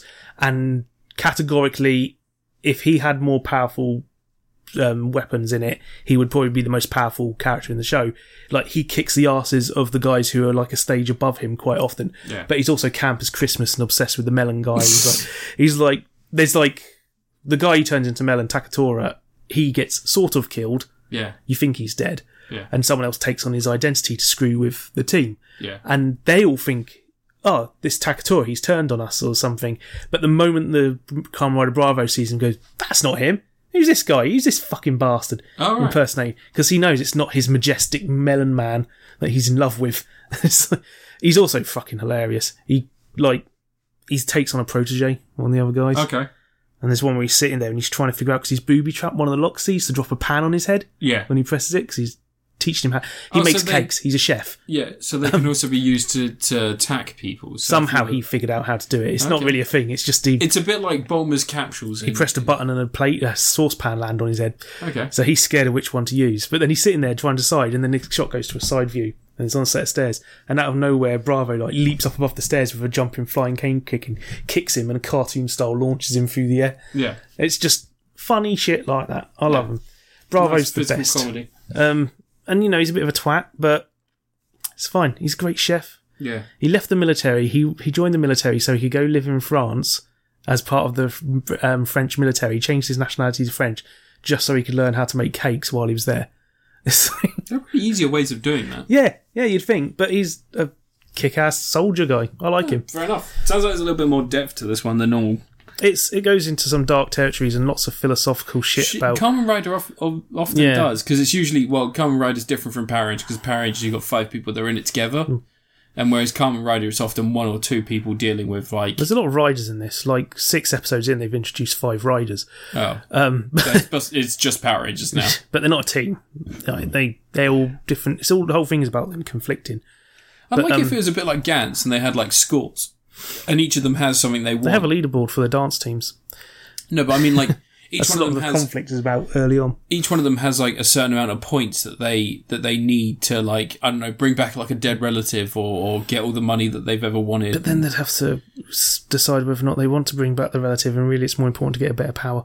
Well, no, no, but then like you would have like a certain competition to the fight. So imagine like you've got like the big monster fights and like And that's how it all one at a time. starts off. They just think it's all fun, and that they're fighting just for the sake of. Yeah, but I mean, like if you if you gave like some urgency, so if you change the format a little bit, so you can have five riders, have them all have like their own thing that they want, and then have them like eventually discuss who's got what and why they've got it, and then be like, oh, okay, I understand. You want to bring back your dead dad, who you know, who They're all who- fighting for something. That's what the whole goal of the series yeah, I know, was. but like imagine imagine if like you've got one guy's like, oh, I want all the money in the world, and the other guy's like, oh, I want to bring back my dead dad, and then some of the woman's like, well, a woman's like, oh, I want to bring back my son who died of leukemia, and they're all like. son, you won't have anyone who's old enough to have a son in You've got Kamen someone who's Rider. uh, late thirties, early forties. Yeah, but he's gay. You can't have characters with Doesn't children.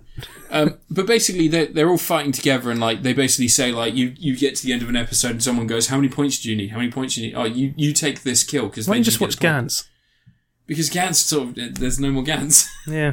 I've read all Gantz and I've watched all Gantz, and there's no more Gantz. And also, Gantz just got pervy. Like the problem was like the, It got pervy. yeah, it was started- pervy it from the. pervy, yeah. Yeah. Um, Gantz was one of those things that there was always so much like I think a lot of people that watched it were always like, "Oh, this would be cool if you did this, if you did that." And Gantz Zero is very much someone who didn't create Gantz, going, "Wouldn't it be cool if there was like a whole town being?" Gantz Zero is a whole part of the Scott manga. Is it? Yes, the Osaka arc. It's what comes directly after the part where the anime finished off. What after the temple fight? Yeah, after the anime ends, the next part is that. Yeah, because it's the temple fight, and then they see is it Shi? I can't remember the guy's Yeah, name. but uh, that is the Osaka arc of Gantz is the next part. And then what's his face? Because he's just got his memory back, brings back his friend. He brings back, you know, the first kid, the one who dies. yeah. Um, and then his plan is from then on to save everyone else. No, but he. So the the the manga. He, basically, what happens is the end of the temple arc. His friend dies. Tall, skinny dude, instead of freeing himself, brings back brings back the short. yeah, and he dies in the process. He, he, No, no. He then dies on the mission after that, Hmm. and that kid. Um, and he basically like loses all his memory because the kid is back in Gantz and pulls him back in. yeah, it's a whole thing. Yeah, it's just So that's the Osaka like arc. is that's what I, d- I didn't realize because it's, Gantz Zero is it's so different. It's the, not really a zero. It's an O. yeah, sorry, but uh, but yeah, all the monsters aren't recognizable. They aren't anyone that I've seen before. But no, they um. I was talking about Kamen Rider Gaim. You have to decide. the Sorry, rail sorry, sorry, shit. sorry, sorry, sorry. It's really good. Cool. I liked it. It's um, it's not as immediately enjoyable as like the trinity of double O's and Fourze were, because those three are like freaking perfect. Um, but it's a hell of a lot of fun, and I like the characters, and I like, I like that when he gets his super power up, it's all the fruit, and it shouts fruit basket when he transforms. Fruit salad. Yeah, it's all the fruit. I like that. And I, I watched the crossover movie with Carmen Rider Drive earlier, and he got a special Carmen Rider Drive theme power up, and Drive had a get a game theme power up. They swap powers, and they had like big Japanese helmets on and stuff, and they couldn't get in his car. It was funny. And then they're sitting in the car, and he's like, "You need to put your seatbelt on, God." And he's like, "I can't, what? Eh?" And he can't find the seatbelt. He's like trying to reach for it on the side. It's not. It's one of those two double shoulder jobs, and he's like in his costume trying to put the belts on. It's fun times. That was fun. Um, but yeah, going. It's fun. Cool. It's fun. Cool. I like that has a sword that's shaped like a slice of Yeah, orange. yeah. Sounds sounds really And- fun. One of the other guys fights with two slices of kiwis. Great. I mean, it sounds great. sounds fantastic. There's some weird mystical shit early on, and halfway through the series, it's like it forgets about it. Mm. And at the end, they retcon. They made well, they make make it work. They basically go, "Oh, she was cryptic and weird, and quite clearly one of the other characters." And at the end, it's like, "Oh, she can time travel, but, but time travel fucks up your brain, and you can't communicate properly." And that's why everything she said was cryptic because it's like not real. It's hmm. like a weird. I was like, "Oh, that excuses away why I was cryptic and unhelpful earlier on." Fair enough, fine. Yeah. And then Kota goes blonde, which always looks weird when you see Japanese people with bright blonde hair. No, it happens so It's often. a wig. It happens so often. They just dye their hair. It's a wig. All right. So it, it's a recommend. You finished it, yeah? Yeah. What's the uh, end game in this one? Told you they're, they're fighting out for the. Um, Yeah, but I mean, like, what's like, what's the big bad at the end? Is it like a couple of episodes? well, they like actually defeat all the villains three episodes from the end, and then it's the final two fighting it out for the golden fruit. An, okay. And the aim is to one of them wants to destroy the world Is because this getting another season? no, because the Kamen is always one series at a time. You never get a second series of Kamen Rider, apart from Black and Black RX, Yeah. and technically V3 is a sequel to the original series. And but also, uh, what was the dark reboot of it that I ended up watching? Amazons. Amazons yeah, it's got doesn't two count. seasons. Yeah, but it's not. It's still the same amount of episodes as one season. I think they basically commissioned the whole lot of that in one go because they might as well. They had arcs. Like, they had like an arc for the first season and an arc for the second season. But anyway, yeah. Okay. Game it! Ganry. I always think of Ganryu, the sumo wrestler in uh, in Tekken, Ganryu. But I always I always put on a Scottish accent when I talk about him because I always say that he's the only Scottish wrestler, only Scottish sumo. Sorry. Um. Yeah. That's racist. Fun fact about me and Tekken. Why is it racist? Because Scottish people can't be sumo wrestlers. He can be Scottish. He can be a Japanese Scottish person who is a sumo wrestler. Son of a bitch. I don't take that. Not on this trying podcast. to compare him to Fat Bastard. Not on this podcast. No, I'm not trying to compare him to Fat Bastard. He was a sumo wrestler. Tekken came out 1998. The Spy Who Shagged Me also 1998. I'm pretty sure Tekken 1 came out 96. and Gary was in that. Fuck you. Gary's not in Tekken 1. He is. Nah. Tekken 2 is 96, isn't it? Or 97. Tekken, First Tekken's like 94. Yeah, so Tekken 2 is 96. He's in Tekken 3, isn't he? no, he's in Tekken 2. Yeah. Yeah. Tekken 2, Tekken to the limit. And then Tekken 3, Tekken harder. Tekken to the limit. ah. Okay, I'm going to review streaming shit. Fuck it. I'm going to talk about Quibi. Is this your last review? Yeah. No one cares about Creed. You only found out about it this week. Yeah, so I watched a film on Quibi. Why? Well, okay. So let me. Say you watched a film. You watched like 32 seven Listen minute episodes. up. Here's a story about a little guy who wanted to watch a thing. And all day and all night I kept watching things, but the things I watched were terrible. Um, so I, I'm just gonna, I'm just gonna lump them all together because they're all fucking same, basically. Um, I watched, I watched, uh, the remake of the most dangerous game, the, the most deadly game, most dangerous game, whatever they Most dangerous game. most dangerous game with um, one of the Hemsworths and Christoph Waltz, and it is and One of the Hemsworths. It's going to be Liam. Liam Hemsworth. Um, it is fine. It's on Quibi, and Quibi is the worst idea for a streaming service ever because you can't.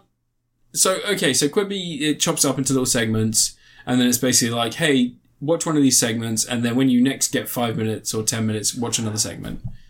But it doesn't give you the option to watch multiples in a row. So every time you go to watch something on Quibi, it stop starts. Like there's like there's like a little intro to it for each chapter, where it freezes the screen and it has like it's really nice the first episode when that happens or the first chapter when that happens because it's it's like a like an old 70s exploitation film. It's just like the print.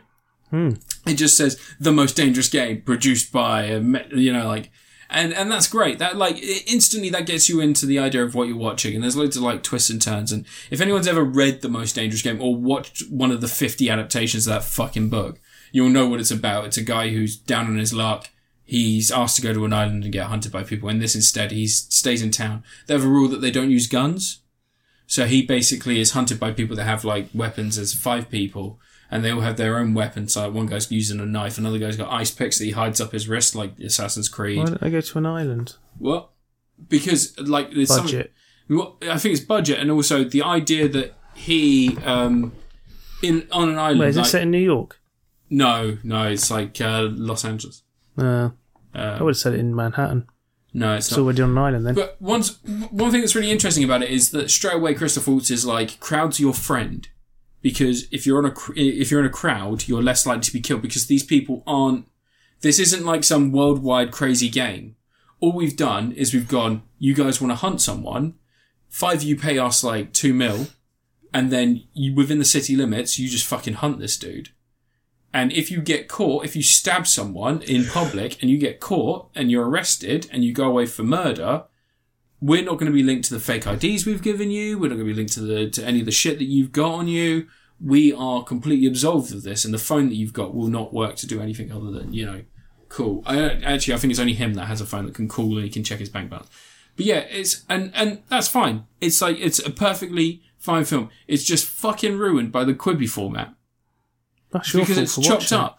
I really wish I could just watch it as a film because it really does It work. will. It'll be on Netflix next year. You reckon? Yeah. because Quibi's going under, isn't it? Well, no, all the, all the people who made the films, the producers and everything, they keep the IP rights to the things So they they make. could just sell it to Netflix. yeah, actually. because it's a scam. It's, yeah. Um, but but that's like I can't review that as a thing because Quibi ruined it. Like you can't review it as a film because it's not a film. It's 15 episodes of 10 minutes each. So You can do it. Watch it every time you go for a poo.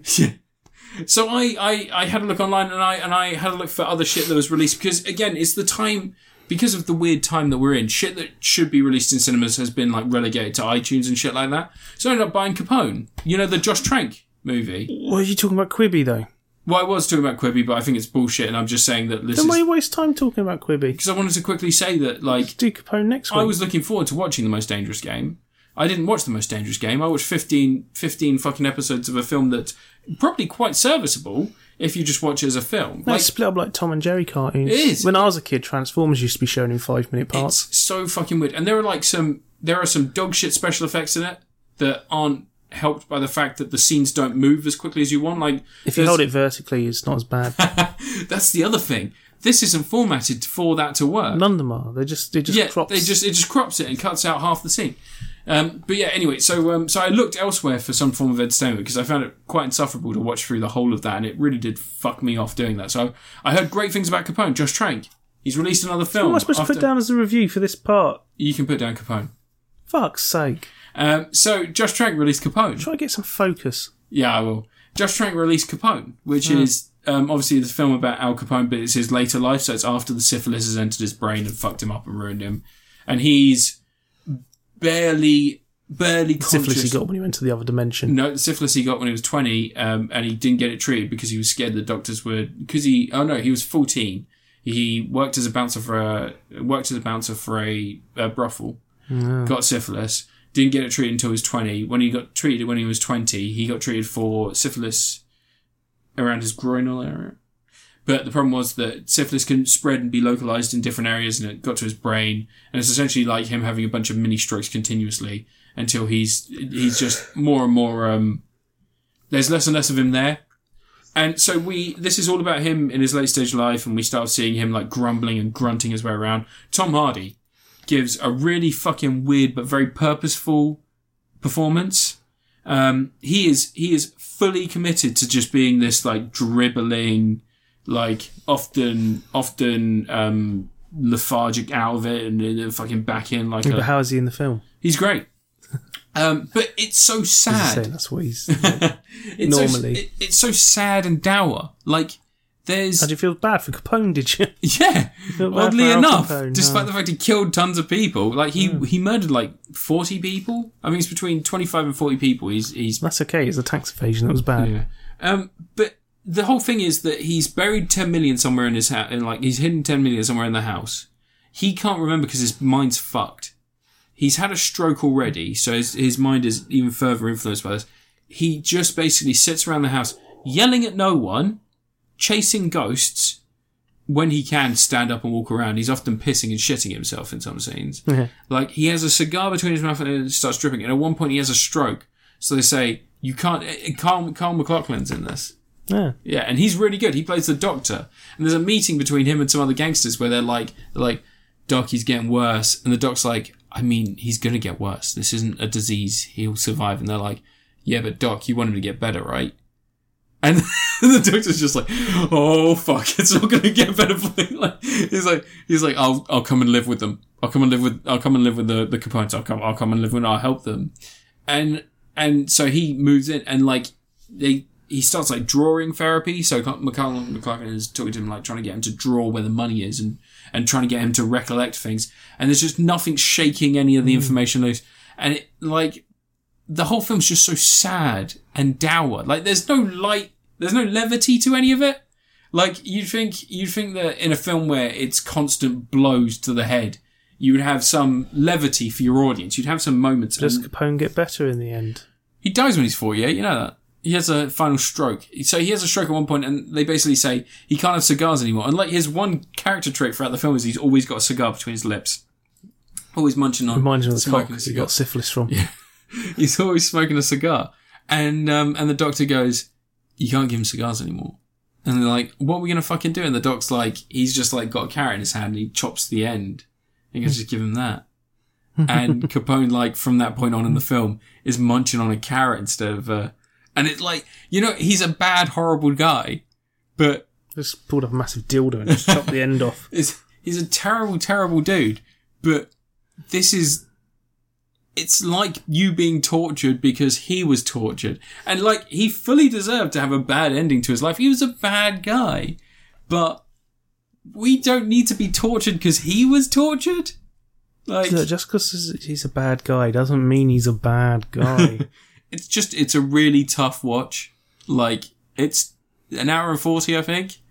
Uh, there's a couple of moments that are really nice where Matt Dillon enters the film and he's he plays his sort of friend, and they go on a fishing trip and stuff like that together. And like, it turns out that the whole time Matt Dillon's someone that that um that Capone viciously beat and killed before he went nuts, and so he's seeing this figment of his imagination. So all these weird moments where like there's a moment again hints at levity but never quite accompli- quite accomplishes it. There's a moment where Capone and Matt Dillon are driving down the road. Matt Dillon, the police don't care about him because he's just like a low-level enforcer, essentially. Why don't they He's turn just- him into a cyborg? That would have kept him alive. Capone's wearing like his wife's hat and sunglasses as Mm. they're driving down the road, but he's still munching on the cigar, dribbling, and he's still got the like the rotten parts of his face where the syphilis is eating away.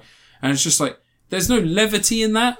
They don't like. It's not Capone going like. No, you're not not used to watching serious films, are you? no, I am absolutely, hmm. I am. But in every story of someone's life, there are moments where you can you can glean something. There's hmm. like humanity within it. Like if you watch if you watch like even the most horrific films like Schindler's List, there are moments in that where, despite the fact this horrible thing is List. yeah. What Schindler's Fist? In Schindler's List, you've got moments where humanity pokes through. So, like, there's that weird element of, like, not everything is totally awful. And there are moments of suspense where, like, awfulness is about to come, and then obviously it turns around. It's like the part with the shower scene where Schindler's, the people Schindler's saving, and takes into a shower, and they think they're going to be gas. They think that like, it's all been f- like a folly. Mm. And then suddenly the water comes on, and there's that moment of, of pure, like, absolution for these people. There's like euphoria to being free. In this, there's nothing. If you can find, if you can find moments of moments of of, of happiness, of joy, if you can if you can glean those moments in a film, it, it makes it feel like you know you've watched this terrible thing, but there's like an end game. There's something that can happen. That The end game is he dies. in Capone, he doesn't even die on screen. Like they say, like he died eight months later. It's a freeze frame. Yeah, Don't he can't lift his hand up by that point in the film. There's like a moment where he's been interviewed by the interviewed by the FBI, and they're like, "We know you've got money hidden in the house. I think you like the the FBI agent. Oddly enough, played by the kid. Did you watch Fighting with My Family in the end? No. Paige's brother's played by this kid who's quite good in that film, actually. In this, he plays an American FBI agent, and there's a moment where they're interviewing him with Carl MacLachlan playing his doctor, and he's like, I don't say anything. And the lawyer's there as well saying, don't say anything. And, and they turn off the tape recorder, and he goes, Al, I think you're a piece of shit.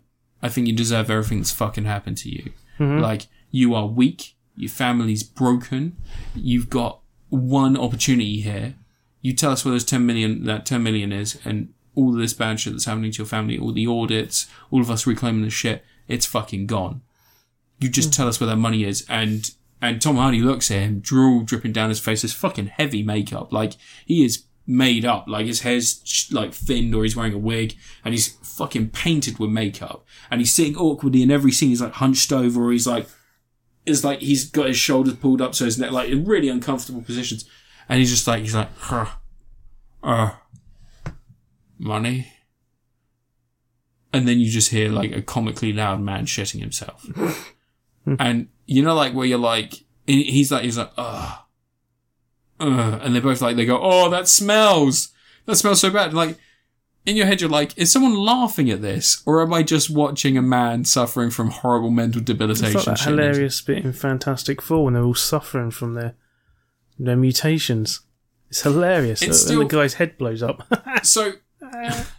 this is still a review of Capone. Oh. But in, but in contrast, I watched The Wrong Missy. Stop talking about other films. No, no, no. But I just want to You're done. I want to just quickly say. I want to just quickly say a film about a man going through the last years of his life, slowly having his brain rot away, and and you know, and his family fall apart, and all this other shit. It was so much easier to watch. It's an hour and forty minutes of just painful, like repeatedly like, look at him die. Look at him die. Look, every semblance of happiness in his life is rotting and fading. Look at him die. He's dying. Yeah, that's the fun part. And then I watched The Wrong Missy, which is the newest Adam Sandler film for Netflix. And I'll tell you what, I laughed more during Capone than I did during The Wrong. There are like seven rape jokes in The Wrong Missy. There are like, it's just, it's fucking Adam Sandler making the worst possible film. And also, it's a film that posits the idea that, that, um, that, that David Spade can not only be with Sarah Chalke, that's right, Sarah Chalke from Scrubs and Ricky Morty, that incredibly attractive blonde woman. He can also be with Laura From Lapkus. Roseanne. No, Laura She was in Lapkus. Roseanne. he can also be with Laura Lapkus, the woman who's 20 years younger than him, still very attractive. And, and, and, and like, not only that, but there's also a third woman who's a Swedish supermodel that's into him. Like, and it's really funny that, like, in Capone, everything Tom Hardy does is for his performance. Like, he's like, the way he moves and like, he never drops it. Like, you never get a moment where it's like, and he's wearing like contact. Like I said, saying Dave every ma- Spade's performance is David Spade, at one scene, they're on a boat, and David Spade, every other character is topless. Even the old man who's like 60, 70 years old is topless. David Spade's wearing a vest. because he probably looks gross. And then also, he's wearing a trucker cap to keep his wig on. like, he wears it when he goes in the water. It's not so you recognize him as a character because the other guy that's in the water on. with him, the other guy that's in the water with him is like six foot two. Um, yeah, just like the wrong Missy is Why are you talking about the wrong Missy? because I need to contrast this.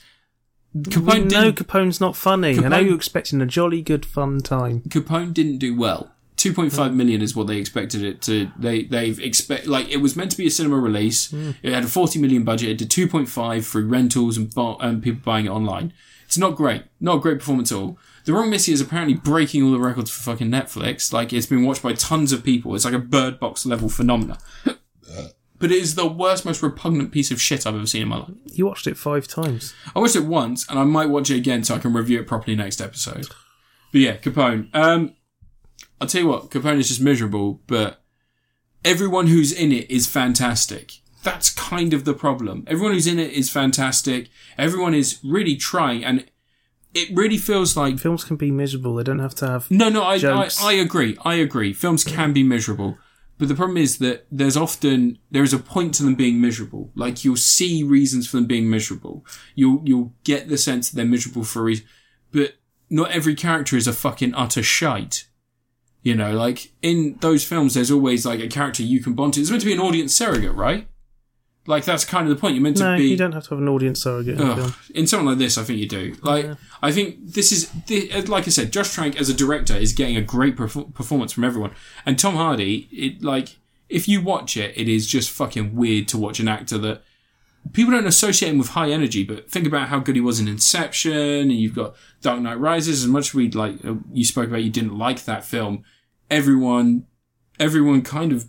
About Star Trek Nemesis? He wasn't bad in Star Trek. Yes, he is. He's fucking awful. That film's terrible. He wasn't that bad. Everything about that film's awful. He wasn't that bad in it. I mean, he was in. He's great in Bronson. Like he always brings like a certain energy to stuff, and he's never like. He never seems to be playing the same role twice. Do you want to sit down for a bit? That's why I did Mad Max Fury Road. You want to sit down He for a doesn't really sit down a lot though. He like stumbles around. Like I swear that either he was wearing like braces or something like that in some scenes, but they they do stuff. They must have been doing stuff so he he was shitting himself. keep those poses, especially like the way that he fucking he constantly sits. Like if you're if you're doing five or six takes and you're sitting in an awkward position and you're filming for like hours on end, that's fucking awful. Not with one take Hardy. One take Hardy, hmm. straight in. He's like uh, he's like the guy from Planet Terror. He never misses. Hmm. And then at the end, Rose McGowan's pregnant. Hmm. yeah. No, I, I I recommend people watch it. Like I really hope people. I I hope it gets a second life because, like I said, fascinating. It's really weird watching it. It's um yeah, just odd. Um, I give it a Tom Hanks. I don't think like I don't think everything about it's great. I think the performance is really strong. The performances are really strong, and everybody does really well. And I think like Tom Hanks, you can always depend on him being kind of the best thing about Tom Hanks film. I can't think of anything where he's been, you know, outdone by Turner some. and Hooch. Okay, yeah, Hooch was pretty great. Yeah. Splash. Eugene Levy. Um, no, but like even something like Saving Private Ryan, so many people forget that Matt Damon's kind of the focus of that film. It's Tom Hanks, isn't it? Tom Hanks. Vin Diesel. Yeah, Vin Diesel's great in that. He is actually really good in that. Um, he's really fucking sad. I recently rewatched Saving Private Ryan, so it's kind of on my mind. But Shaving fucking- Ryan's Privates. is it Caparzo? Is that his name in that? I can't I think remember. Vin Diesel's name All is films Caparzo. boring as shit. But it's the fact that Vin Diesel's like Vin Diesel's like, can you can you say it slow and give it to my dad? It's got a bit of blood on it, but that's okay. And because he's obviously been shot by the sniper, and he like fucking gets like proper like like fucking segmented out by it. And uh, and yeah, like his mate's just like stare there, stare, and his mate's played by Adam Goldberg, really fucking good as well. Barry Pepper. Um, yeah, I was going to review Stargirl this week, and I forgot about it until just now. it's, Stargirl was pretty good. Hashtag not my Starman though. Your review. You're wasting time now. Hmm? So that was your review of Quibi. No, it be spoilers, mate. I reviewed So why did you even talk I about it? reviewed Capone. Because I suddenly remembered I watched Capone. Fuck's sake. I was like, I'm going to review Quibi. I'm going to really take Quibi to the cleaners. And I was like, I watched Capone. It's like that. Um, it's like that anime meme where it's the guy looking at the butterfly. it's like it's like me watching the point flower. You gonna apologise to everyone? no, fuck no. Should I start talking about the wrong Missy in more detail? No. Should I start talking about Right. Stargirl? She- Have you watched Stargirl yet?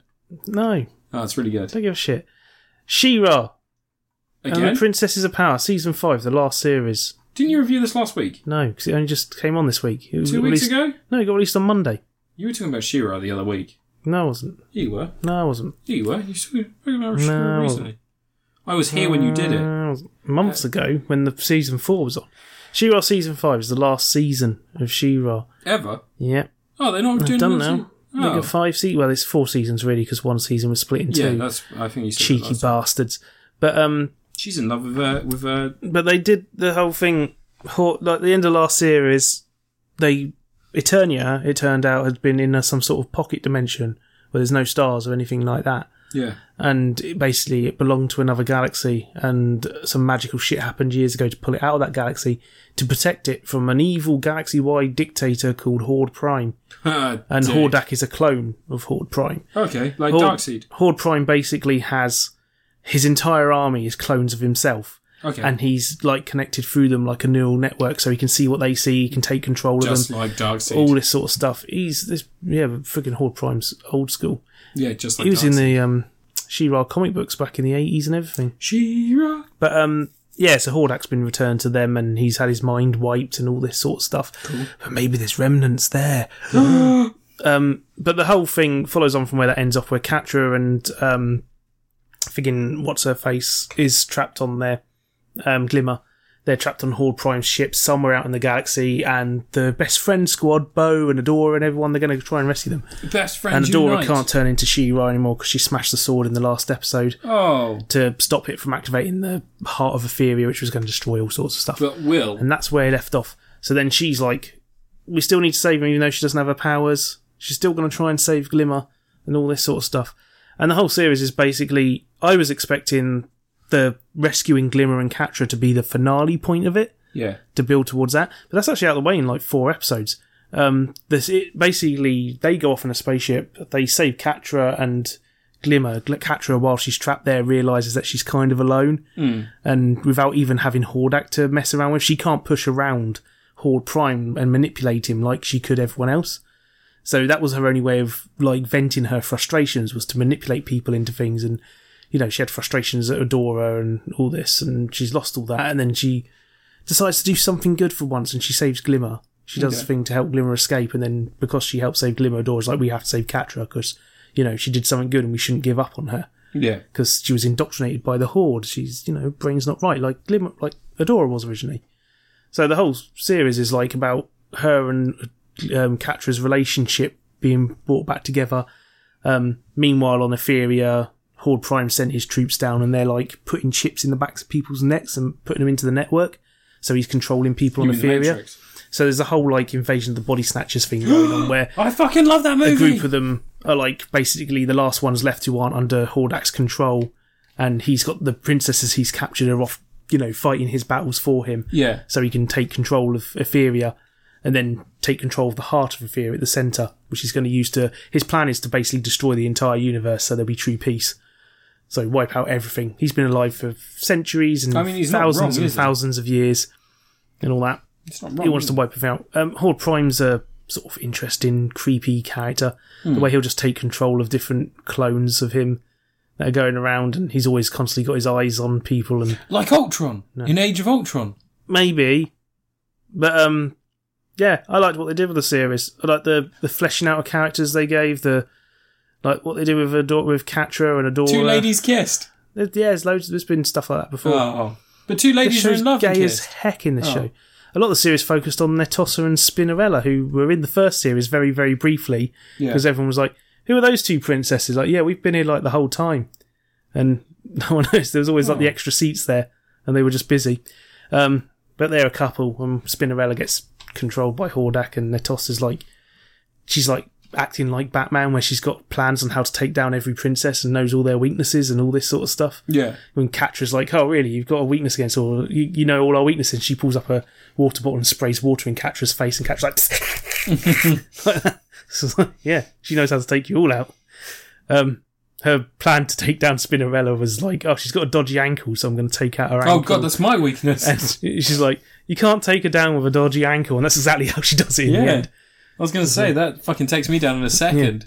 If ever I go on a rampage, just kick out my left ankle. It's Hmm. But, um, fucking terrible. Yeah, and gradually as it goes along, She-Ra like in a moments of extreme pressure, she turns Adora turns into She-Ra without the sword. Okay, like a sword appears out of midair Hmm. and she grabs it like a like because that. the true sword with the friendships we made along the The way. The power is inside her all along. Yeah, true friendships. Um, but yeah, she learns how to summon the sword and become powerful again. Oh, that's awesome. Um, but it leads to this massive finale. Like the last two episodes is like an hour long. It's almost like a movie. Like they could have Hmm. they could have easily stretched it out for another half hour and made a full blown movie as the finale.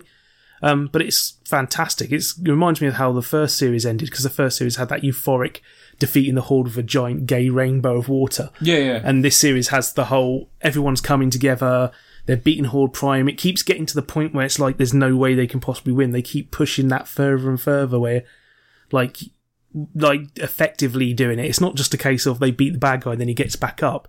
It's like like hordak breaking free of his control and pushing horde prime down a pit but then horde prime takes control of hordak before he dies. So now he's controlling hordak's body and all this hmm. sort of stuff. And it's constantly like making you think it couldn't possibly get any worse for everyone, but they still saved the day. And it wasn't some weird interdimensional nonsense like in other series. There's an E EMP. Yeah. In the other series, they had like a lot of high concept stuff where the planet was destroyed and it was all like an interdimensional construct thing and okay, they yeah. recreated it and it was a bit Doctor Who-y. The planet, Um, the, the enemy we were searching for was the enemies we made along the way. But this one just has a nice. We're just going to concentrate on kicking ass. Um, Yeah. friggin' friggin' Scorpia is uh, on because she in the last series she sort of comes around to joining the good side. She realizes Catra's been a bit of a bitch to her, and Hmm. she's like she's never really had friends before, and now she's like getting friends, and she's really happy, and she sacrifices herself to help her. Well, she lets herself be captured by the horde, yeah. but she's like, look, don't worry, I can do this. I'm strong, and it's like a good shot from behind of her with her back all muscled up and everything. It's just like great stuff. Um, Yeah, it sounds it, it sounds like it ended on the Such- strongest possible note. Yeah, the thing is that when it ends, when they defeat the villain and everything, and Horde Prime and everything's been saved, and Hordak's, Horde Prime's fleet is destroyed, it just kind of goes for about a minute and then ends, and it kind of feels like there should be something else because there's still a few things here and there. You haven't really had Glimmer reuniting with her dad much beyond a quick moment at the end.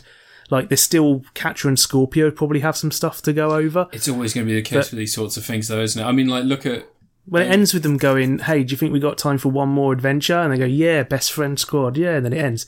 And I feel like you could, they should do a movie, just do a one-off, Yeah. straight to Netflix they probably movie. will. Um, they mention Eternia at one point, and you know, they got the Kevin Smith He-Man series Yeah. starting and things like. I don't think they're going to cross over or anything like that because the animation style is going to be completely different. Um, the He-Man series is going to It's look all like flash anime. style, isn't it? Weird. Where no, they're not flash style. They're proper hand-drawn animation. All these The He-Man one, I thought it was like all weird, chibi. He-Man. No, He-Man. Oh, I'm thinking of I'm thinking of the the um, the. I probably think of Thundercats Roar. yeah, that's what I was thinking of. Yeah, the He-Man thing is going to be anime style apparently, but um, they mentioned Eternia, which was like that's because Eternia's linked to Grayskull. She always says for the honor of Grayskull to transform. Never once has she questioned what a Grayskull is. so yeah, because Grayskull comes from the source of the magic on Eternia, which is where He-Man and that is. Um, although that opens up questions then, because friggin' um, He Man's mum's from Earth. She's a human, so um, maybe it's best not to. But um, I mean, well, no, because there's always those opportunities. Like it's what I say about anything where there's where there's loads of build up to something. There's always going to be there's always going to be some unsatisfactory endings to it. Like there's always going to be conversations you want to see, or there's going to be reunite. There's going to be people reuniting. It's so much like again, say could have just done with letting the last episode run a few minutes longer just to have Yeah, that little epilogue. like I, I would have been fine with the last fucking Marvel movie being two movies because that battle could have been a movie in its own, just people seeing each other again. Yeah, Jeez, because like you've that got whole last battle was struggle enough as it was. Yeah, I know, but like if you if you'd spread out so it's like instead of Thanos just bombing the fucking place, like his plan takes a little bit before he comes back. Mm. They get their final wish to bring everyone back. They're seeing everyone. I mean, like the way that Ant Man and the Wasp react to seeing each other again for the first time. They're just walking next to each other, like, "Oh, hey, you're back!" And like in my head, I'm like, they've not seen each other for five years. It's been like the shortest amount of It's been a distance. couple of months. For, It's been the shortest amount of distance for those two characters, but hmm. at the same time, like you wouldn't just be like, "Hey," you'd be like, "Fuck, you're back! Hmm. You made it!" Like this is insane. Actually, no, it wouldn't be much of a deal at all because to them nothing happened.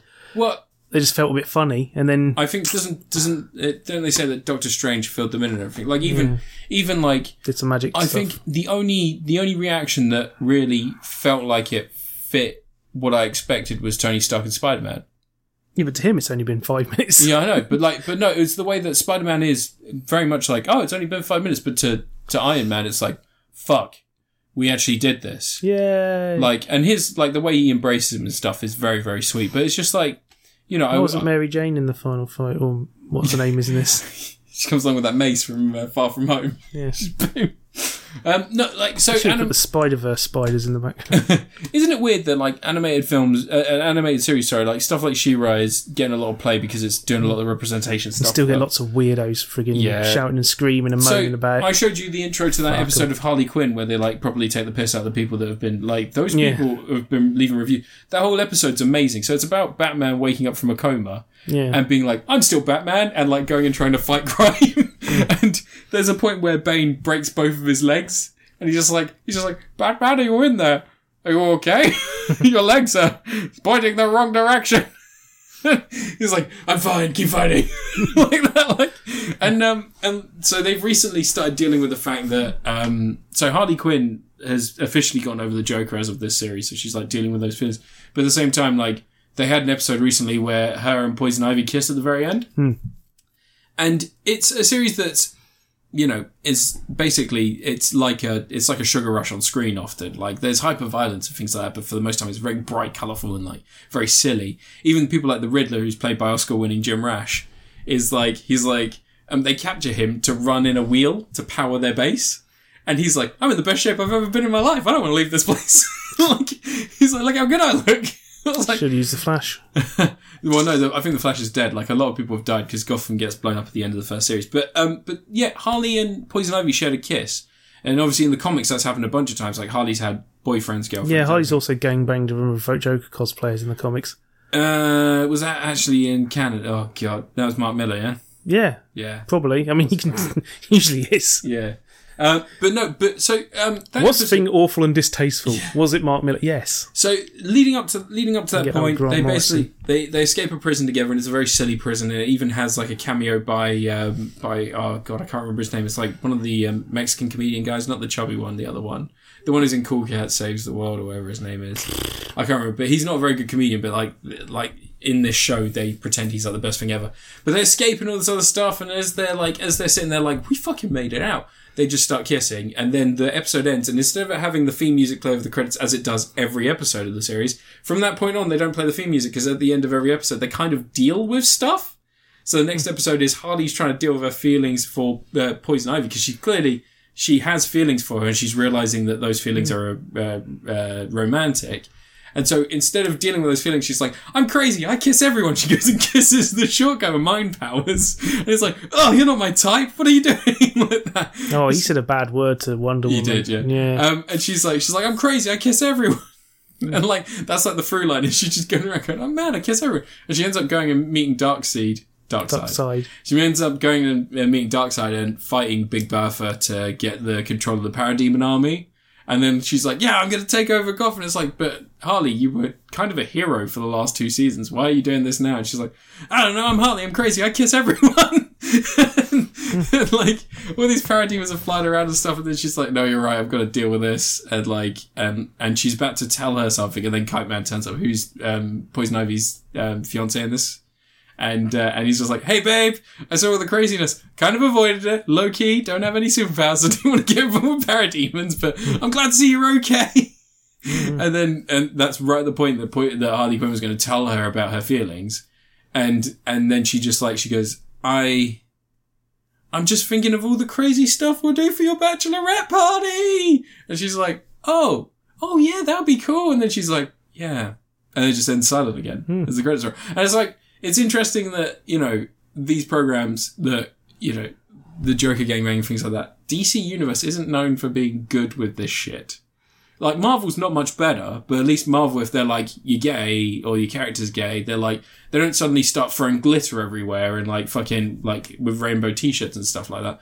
Um, but in, in the DC comics, if someone's like, if someone's, everyone's bi until they're not bi, at which point they're just gangbanged. And it's like such a, it's so weird that the animated TV program, like She-Ra isn't in that universe. She-Ra isn't anything to do with DC. Yeah, so why are you going about DC then? they handle the they handle the LG, LGBTQ like sort of those things so well, and then you've got something like um like as I said, Harley Quinn. They're dealing with they're dealing with these feelings that like, and also every character at every point like they don't talk about their sexual preference, so it's just like oh they're just human beings, and that's kind of nice and interesting. Um, but yeah, there was something. I- Weirdos will still complain. yeah, Widows. Comp- I don't know if you remember Y: The Last Man when the last few um, issues were released, but basically, um, one of the people who wrote it said that um, I, I think they came out to say in like a random forum post, they were like, "Oh, trans people if they transitioned and they were taking hormones and stuff like that, they may not be affected by the disease like men are because at that point, you know, obviously your biology's changed."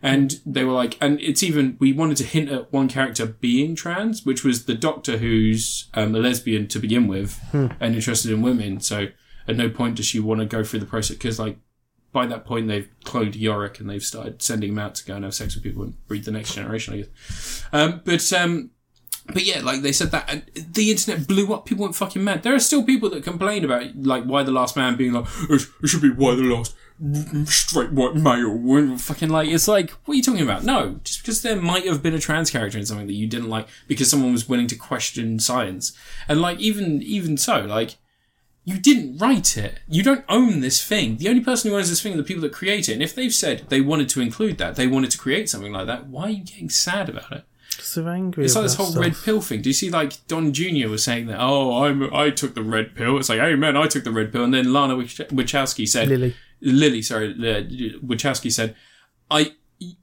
she just said, fuck both of you. yeah, fuck both of you. I don't think you understand.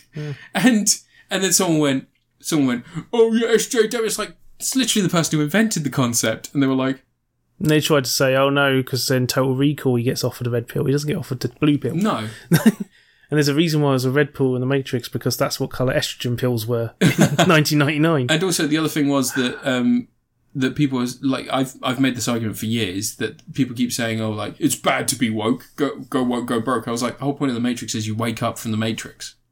Like you are woke if you wake up from the Matrix. And I'm like, no, it's meant to be ironic. I'm being ironic, you know. It's like, all right, so you'd rather be one of the sleeping people, and it's like, no, I'm not asleep. My eyes are open. And I'm like, I think my favourite thing idiot. when they complained about, um, what was it, Black Panther. Yeah, Saying it's just, just you know, it's just race baiting SJW bullshit. And it's like, what is it, the third highest grossing, fourth highest and grossing also, film how long's that time? been a character for? Yeah. Since the '60s. Yeah. Yeah, I like the What if fact. they did Black Panther, but he was white? you mean the Captain America? no, not like Captain America. no, something completely different. I, I I was talking to someone the other day, and um, they were like their um, their Twitter handle was something like DCU rocks, and I said, wouldn't it be great if we got a good Superman movie? And they were like, yeah, it would be nice, wouldn't it? And I was like, I wouldn't even care if Superman was black.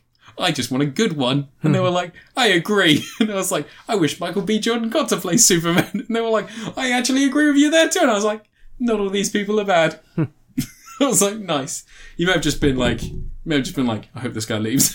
but at the same time, I was like, at least I got someone to say that they're fine with it.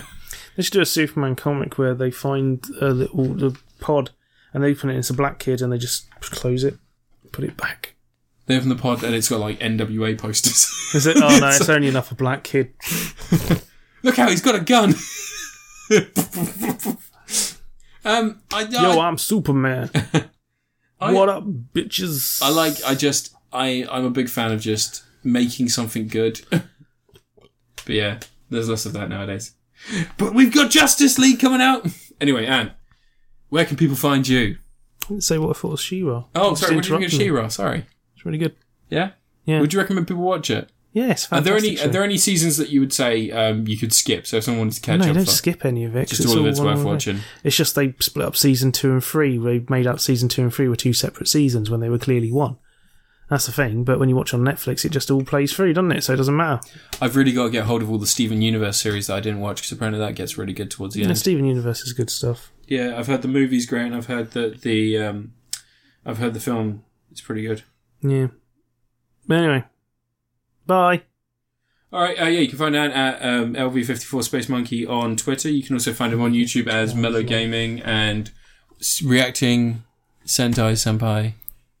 You're really bad at remembering. What is it? What is it? What is it? saying What is uh, it? What is it? What wrong. it? What is it? Reacting Sentai Yoppa Ranger. Yopparai, as in Yopparai, which is alcoholic drunkard. Uh, ah. you know?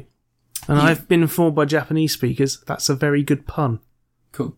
Yeah. Uh, you can find me it works. at Critapocalypse on Twitter. You can also find me Oppai is a good word. at. Critapocalypse on YouTube. Oppai is like big breasts. Cool. I should have gone with Oppai Ranger.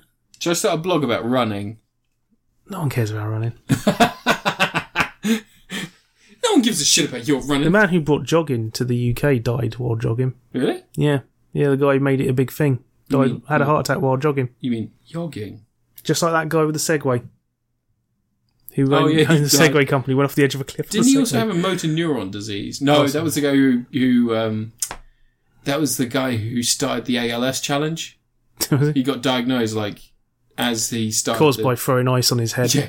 No, he got diagnosed after he started because he got he started to help someone in his family that had it, and then he got it. Hmm. It's really like Ironic. well, no, it's really weird that that affects Americans more than people in any other country, isn't it? Yeah. Like it's like um, Is it? yeah, it's a motor neuron disease, like Lou Gehrig's disease. It doesn't affect other countries at the same rate it affects people in America. Probably affects stupid people. It affects racists. Oh my god, that'd be fantastic, wouldn't it? I'm not a racist. I just have Lou Gehrig's disease. And it's like, oh, I'm feeling a little bit faint, like I might have caught the disease, but some of my best friends are black. oh, this Why is is it working? This is awful. This is the worst joke. oh, I don't like any other Asian food. Oh, I feel weak all of a sudden. yeah. it's a bit spicy for my taste. Oh, It's my like brain. a demolition man where they fine you for swearing, but it's racism and you get a disease. Isn't it really funny that people keep saying like, "Oh, that'd be an infringement of our of our rights" and all these other things? It's like, why? You don't need to swear to live. Like, I mean, I get it, like freedom of speech and all that other shit, but like, you don't need to swear to live. It'd be it'd be weirder if people were like, it's fun though. It is fun, and also I feel like, uh, isn't it like, isn't it? And any punishment that's a fine is just a legal. It makes it legal for rich people. yeah, I mean, that's, all. true. That's, That's all, all it is. Yeah, yeah. yeah. Fuck. It's crimes rich people can Oh, do. that's depressing, isn't it? Yeah. Anyway, Because you could have like, if you were rich enough, you could pay to have a freedom of speech zone where you could just say whatever you wanted. just pay the price. Also, does that mean that they're always being recorded? Yeah. Ah, so it's like now with Alexa. And did you hear that Siri's always recording people that own iPhones? Okay, Google. I thought my phone. we both looked at our phones at the same time. Fuck. Okay, Google. Yeah. Ah. And then he recognises my voice. I'm fine. I'm protected. You try. You, You try. set mine you off try- the other day. You try. Did I? Yeah, when you were just talking about random bullshit, it's a frigging thing. You Anyway, try. You try I've got- activating my phone quickly. No, Say don't okay. wanna. Say okay, Google. Okay, Google. Jimmy Savile put pictures. anyway, What's your phone got on the screen? Oh, it's just your screensaver of a naked can boy. I press the stop button, please? yes, you can. Because you dragged this out even longer again. Oh shit! I'm sorry. Bye. Bye. Fuck off.